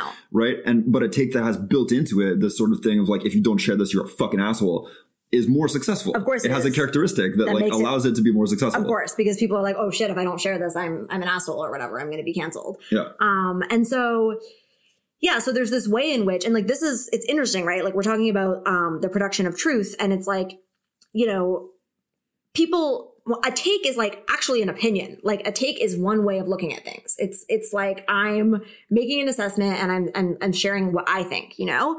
Um, but on social media, you know, we're all trying to have the right take, and so we are reproducing these ideas that that seem to be popular and that seem to be getting the likes and are being agreed upon as like the correct take.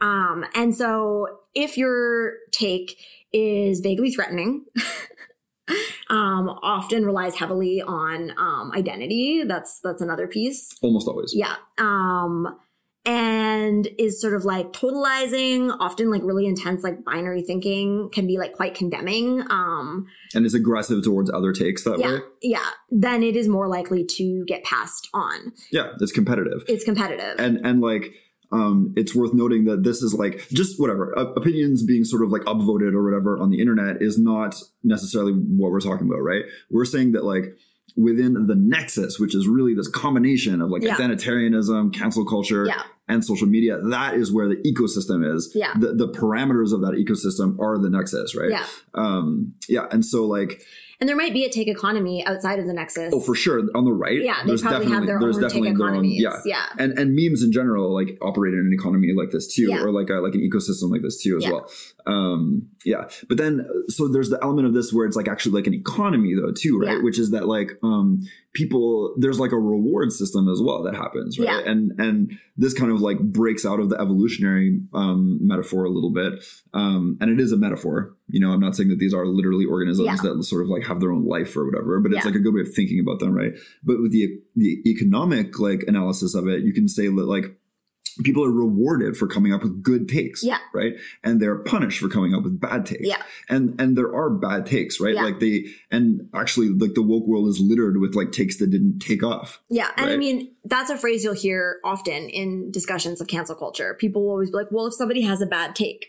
And often when people are trying to sort of even critique cancel culture, they'll be like, well, if someone has a bad take, you know, we should just politely educate them about that instead of canceling them. I'm like, again, like it's such a weird way of framing things as like good take, bad take, rather than like an opinion that you Like, don't agree with. A- take a and take b Yeah. yeah It's like, it- Um, you know, is it a bad take just because you don't agree with it? It's, it's a weird way of thinking about ideas. and people who've been around for a while remember um the great asterisk wars of of what like 2016 or something I think it was like earlier than that. I think it was like 2014 ish. yeah we all fucking decided that you are not allowed to put an asterisk I mean- after the word trans I mean, honestly, I'm like, I'm kind of like, are we like aging ourselves, like dating ourselves by saying this? like maybe but like this fucking happened i swear to god it I mean, happened it happened. it happened. um, So- and then now Yeah. the asterisk is back I mean, I feel like now we're gonna have to unpack this a little bit more because people don't, not everybody knows what you're talking about. But basically, what what we're talking about is that a, a while ago, I'm gonna guess 2014. Um, there became a common thing in which the word trans had an asterisk at the end, um, and the purpose of this was um, that it was more inclusive to non-binary and gender non-conforming people um, to put the asterisk so that it showed that like the word trans does not just apply to binary trans people but includes all sorts of trans people um, and so that was popular for a while but then people got really mad about it. And so it was a take. That was a take that you know you should put an asterisk but then a lot of people got really really mad about it and claimed that it was a bad take um, and said that the asterisk was actually basically um, offensive to non-binary people um, and to gender non-conforming people who are not binary trans because the word trans inherently includes it. And so if you put the asterisks, you're sort of like othering or separating non-binary people. And this was like, like when Jay is joking and being like that there was like a war about this, like it was a big deal. Like there was huge arguments about it on social media. yeah I know at least one person who started a practice of writing trans with a slash and then an asterisk as a way of trying to like appease both sides to Yeah. both have the asterisk and not have the asterisk Yeah. because people were really mad about it and it was a take that people really could not agree upon. But then in the end, it was decided that the asterisk was bad. Um, it was decided that it was transphobic. There was like tons of posts about it. There were even like posts that were like why the asterisk is transphobic, um, and like educational posts saying why you should not put the asterisk. And like a lot of people were just putting the asterisk like in a well-meaning way because they had heard that it was the correct take and they had heard that it was a way Yeah, to not be transphobic. exactly. But then they were called out for being transphobic. And then that was all resolved years ago. I mean, I'm like definitely, I feel like I'm dating myself because I'm like, I remember this. I remember Yeah, when this, this happened. was settled, it was settled. yeah. And then we did not use the asterisk. And then recently, like, you know, on social media over the past couple of months, I have noticed several people starting to use the asterisk again. And I have seen several educational posts going around explaining that the asterisk is important because it's inclusive to non-binary people. Yeah, so I'm just like, what's going on? it's, it's wild man It's yeah. happening again. it's happening again um, but anyways the point is so that yeah so people are incentivized to produce takes um, Um, you can get a lot of uh, recognition, likes, whatever, dopamine. Yeah. Um, if you come up with a good new take, right? Yeah. Um, you can get like there can be like huge severe consequences if you have like a bad new take. Yeah. And then most people are honestly just gonna sort of like repost other people's safe takes. Yeah. Right. Um, because it's safe, right? Yeah, and it can get confusing when there is kind of like a take war, like we just talked about, where there's two sides that are claiming that this is the correct take. Yeah. Um, and you'll even see people posting like contradictory things because they're trying to be, they're trying to post the right take, but they're being told two contradictory things. Yeah. And because these takes are snippets of information and not parts of a coherent ideological whole, Yeah. which is like something that like it's a thread that runs through the entire nexus. Yeah. Um, they liter- literally people will just have these totally contradictory opinions because like their opinions are not part of a coherent whole. They are a series of takes. Yeah, it's a Right? patchwork of takes. It's a patchwork of takes. And people are literally just trying to be good people. Yeah. Like they they have been taught yeah. that how you are good is to have the right takes. Yeah. you And know? like they're trying to be good and they're also trying to avoid punishment. Yep. Um, because they don't want to be punished for having the wrong takes. Exactly. Um, so that's basically how the take economy works. Like my feeling is that it's the main sort of like actual dynamic process within the nexus that that gives the nexus its well its dynamism. It it, it stops it from being static. You know, you just keep coming up with takes, man, Yeah. and like new things keep happening in the world to have takes about, right? Yeah, and Um, it's it's interesting And you can refine existing takes, and you can sort of like modify them, and you can like whatever. There's like so much that you can do in this take economy. apparently takes can come back from the dead. They can come back from the dead. but it's like you know i mean it's interesting right? Because it's like to me like an ethical framework is like there isn't just one correct ethical framework. Like ethical frameworks are things that people need to like think deeply about. Like there there, there aren't easy answers. Like coming up with like your political views on things is like complex. These ideas are like really nuanced. Um i could hear like two different perspectives that i'm like wow like i kind of agree with both of those in different ways but they're kind of contradictory. Like there's a lot of nuance and complexity um with like ethical and political work right? Um but all of that complexity is sort of like just like boiled away um, and we're left with just like you know this attempt at like memorizing the correct takes. And if it was possible to just do that once and sort of be like okay these are all of the correct takes and now i'm done like you know that would be simple enough but the issue is that the takes are always changing Mhm. um, and so because of that, being in the nexus is a process of like hypervigilance and and study. And it's a process of having to constantly adapt to the changing and often contradictory t- uh, takes that are being, you know, that are currently the correct takes. And you need to be able to reproduce them now. Um, and so you have to study. You have Yeah. to be constantly aware of like what's, Totally. and you have to pay attention. Who's Totally. getting who's getting called out for the bad take? You know? and again, it's like I want to I want to be clear that it doesn't mean that all of these takes are like bullshit. No, they're right? not. And it doesn't mean that all the people posting them are like fucking robots or No. whatever. Like not at all, you know, and that's not what I'm saying. And I've whatever, I've participated in the take economy and like we all do it's actually like it's kind of built into like the the social fabric of like what it means to be a human, you know. That's why it is emerging. Yeah. Um but but it does operate in this specific way in the nexus that I think is important to point out. Also, uh, and this I think leads us to like the last thing is that the cancellation is a type of take. yeah. It's a type of take, and it functions according to the same rules as as the the the evolution of the takes, you know. Yeah. And so this is something that I've also or something that I've thought about a bunch, where like a cancellation, like say somebody cancels you, but it's for something that's like not that big of a deal, and the cancellation is like quite nice, and like they don't call you like a fucking like piece of shit, and there's no kind of like call for it to be spread or whatever. It's likely not going to spread. No. You know, people might not even hear about it. Whatever. And I mean, Right. honestly, that would not be a cancellation.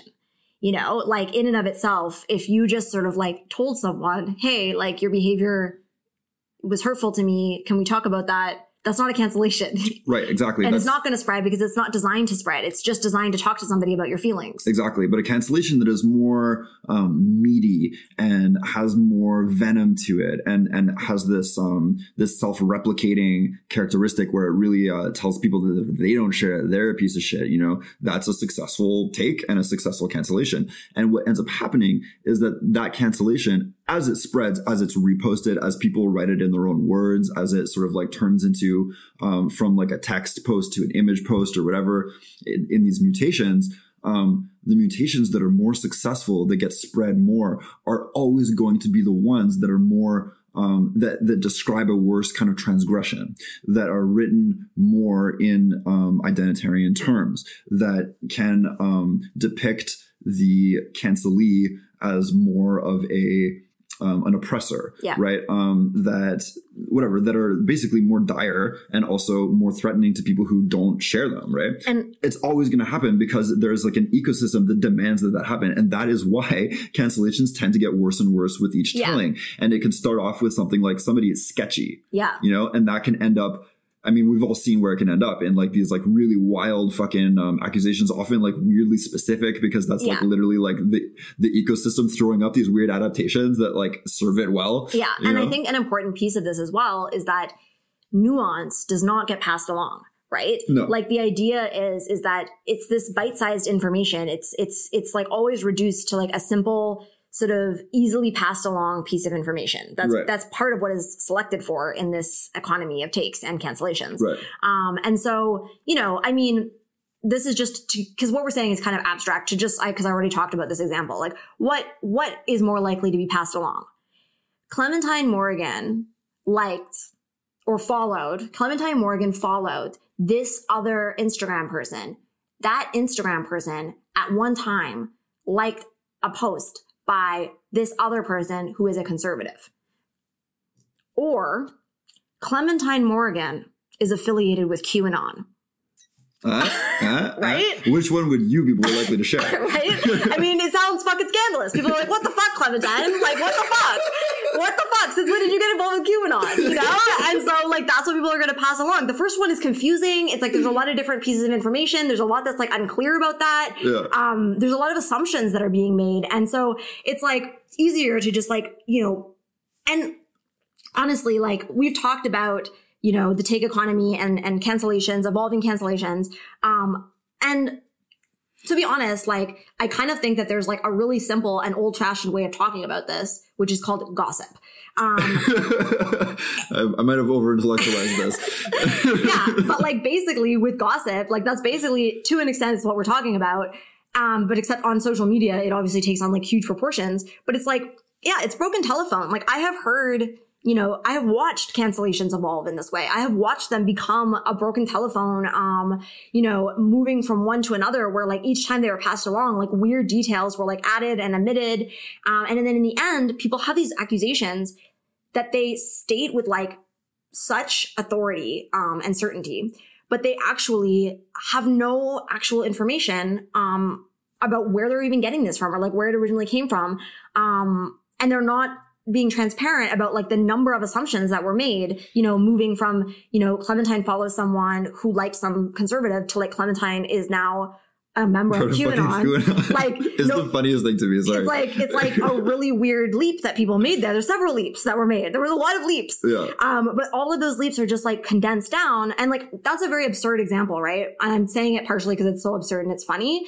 Um, but it's like those type of things happen all the time with To your friends. to to people being canceled and also they they happen with um in a in a different but similar way with takes right?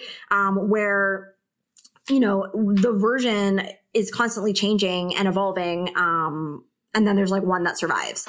Um and so in this case the one that survived is that apparently i'm a member of qanon. I don't even know if qanon is something you can be a member of but that's that's what's uh come out of this Yeah. so i feel like that was a pretty good explanation Yeah. um of the take economy And honestly, like I almost want to have like a whole episode about it at some point, like to just like really like get like get lots of examples and fucking like quote fucking Richard Dawkins, Yeah. everyone's most hated. Uh, uh, I mean, he's like pretty fucking annoying in some areas, but he's like a really a really good science writer. Um, but yeah.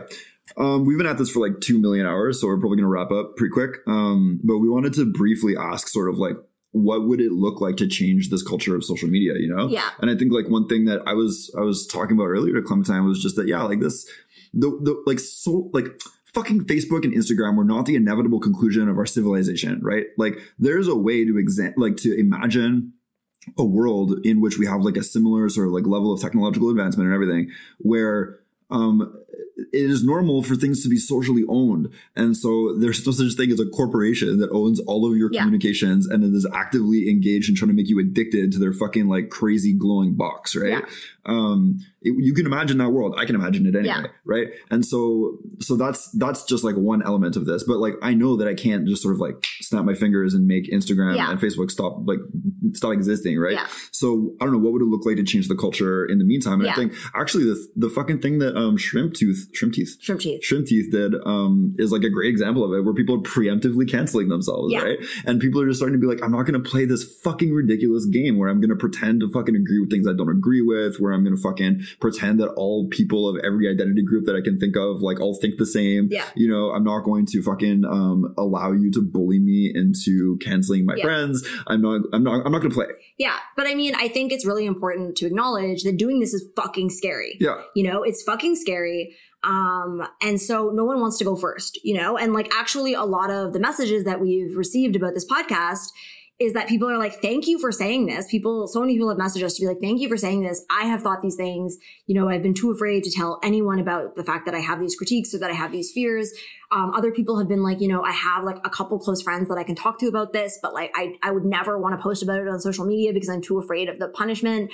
Um, and so basically for me i'm like a big part of changing this culture like if we want to change the way that the nexus operates i think there's two pieces um, and one is like more what jay started with which which i will get to but like i think with the situation as it is right now where like social media is owned by these horrible tech companies and it is like we are dealing with like operating within like a pretty evil um platform or a pretty evil format that we're working within. Like it is, it's fucked up, you know? But if we are going to be operating within these things, if we do have jobs that are connected to Instagram, if we do, you know, have our Instagram addiction, we do like being on there, we do want to like be relating to people on there. I'm like, how could we begin to shift the culture? And like, how could we begin to dissent?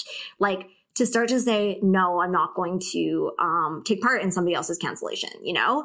Um, because I think that these small acts of dissent add up and it's through this that we're going to change the culture. And it is scary because it's like each time that somebody does this, they will experience personal consequences for doing it, you know? Um, they will probably experience some level of cancellation, some level of harassment.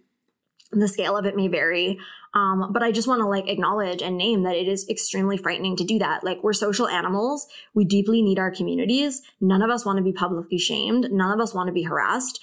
If we can avoid that just by sort of passively unfollowing someone who's been marked as bad, like a lot of people are going to do that. And I understand that, you know? Yeah. and I don't judge it. Like when Shrimp Teeth, um, Sam, I mean, her name's actually Sam, but um, she goes by Shrimp Teeth online, um, wrote this thing and talked about, you know, putting me on this list of like bad influencers who have been canceled. Like it is hurtful, you know? But at the same time, I have so much fucking compassion for it because I understand. And like, as we talked about in the last episode, episode three, like I have taken part in people's cancellations, you know? And it doesn't make me a bad person. It just makes me somebody who's been trying to survive under this abusive culture where we are encouraged to act this way and we're punished if we don't act this way. Mhm. And so I think that the culture starts to, to change by people being brave and by people little by little, as we're able to, we start to say no. and and seek out people who are safe man seek out people who have uh, demonstrated in some kind of a way that that, that, that they would never cancel you, you know? Totally, like- if if at all possible right Yeah. because that dude it means so much more than like all the fucking uh, likes in the world man to have some people who just have your back in like a normal people way Yeah. And like building, I, when I was canceled, I was like, oh my God, my life is over. I'm not going to have any friends. You know, six months later, I actually have the deepest, most like intimate and close relationships that I've had in my life because now I have relationships with people that I trust, with people who are not going to cancel me, right? And now when I make new friends, I actually have conversations about this stuff to see how they feel about it. Um, and you know, you can try this. Like if you're if you're making friends with someone new or you want to like test the waters with the people in your life, you can bring up these topics and see how they respond and see if you can have an honest conversation about it. Um, bring up the pod. Be like, hey, have you heard about this podcast? It's about cancel culture. It's a great way to see like what people think. Like, just mention our names I mean, it's true. Like honestly, I like when I'm like whatever, like talking to someone on Tinder or something, I'm like, yeah, so like I do a podcast and they're like, oh yeah, what's your podcast about? And I'm like, "Uh, well, let me tell you, you know, and it's a great way for me to see whether this is someone that I actually want to pursue intimacy with. Because if there's someone who's like, well, actually, I think, you know, canceling people is totally legitimate or whatever, I'm like, okay, like that's where they're at, but like that's not someone that I want to try to develop like a close intimate relationship with because they're not it's not someone that I will be able to trust, you know? Um and so yeah, we can we should start having these conversations. And I think that if somebody says like, you know, hey, I noticed that you're following so and so and so and so is actually problematic, um, you know, what would it be like to be like, hey, um, I'm actually not comfortable with people sort of surveilling who I'm following and like who I follow is like my business and like I don't know what happened with that person, but like me following them is not like me co-signing whatever they're being accused of. Um, and actually it's fine that I'm following them. I don't I don't actually believe in cancel culture. So I'm not gonna take part in that. I mean, you don't have to say exactly like that, but like I think there's ways that we can start to say no and start to resist. And I think the more that we do that, the more that we're gonna start to shift the culture towards one that is kind, towards one that treats people with dignity and respect that doesn't treat people like they're disposable um, and that we can actually deal with like actual situations of like abuse and violence in like a responsible way which is totally possible and something we'll talk about more Yeah, so you know, you could try to see uh, what happens when you stop playing a little bit. Yeah see what happens and it's going to be scary there's going to be pushback for sure Yeah, but uh, it also can be quite liberating, it's you know. so liberating on the other side So um, yeah, give it a shot. You know. And then, yeah, like the other piece um, that we just wanted to briefly talk about, which Jay already mentioned, is just the idea of like the socialization of social media. And it's like, you know, this idea of shifting the culture from the inside is like an individual approach where each of us can start to make changes. But ultimately, we're doing this on fucking platforms owned by billionaires, and it's disgusting, you know? Yeah. Um, and so I don't know, it's it's a bigger topic than this episode, but we kind of wanted to just leave with the thought of like, what would it mean to socialize social media? You know? as socialists, we, maybe we should be thinking about this. You know, like I think the social media started out as part of the superstructure, and then it became part of the base, and now it's just this like this like fundamental technology for fucking surveilling and controlling people's communications, and that's an issue, man, that we need to be thinking about as socialists. You know, um, it's it's the major communications platform of our civilization now. Yeah. So, like, what are we going to do about that? And do you really want to be at work for like Facebook and Instagram when you get home from work? Like, do you really want to be producing profit for these assholes? And like, Yeah. I don't want to be doing that, but I am. Yeah, Um, with but- like every waking moment. Yeah, exactly. Like, we're never not working at this point. So I think it's like something to be having conversations about in our general conversations about socialism and like, what would it be like to like have a movement towards socializing social media? yeah, Um, but yes, more on that later. yeah. So, thanks very much. That's it for this episode. Thanks for thanks for listening. Bye bye.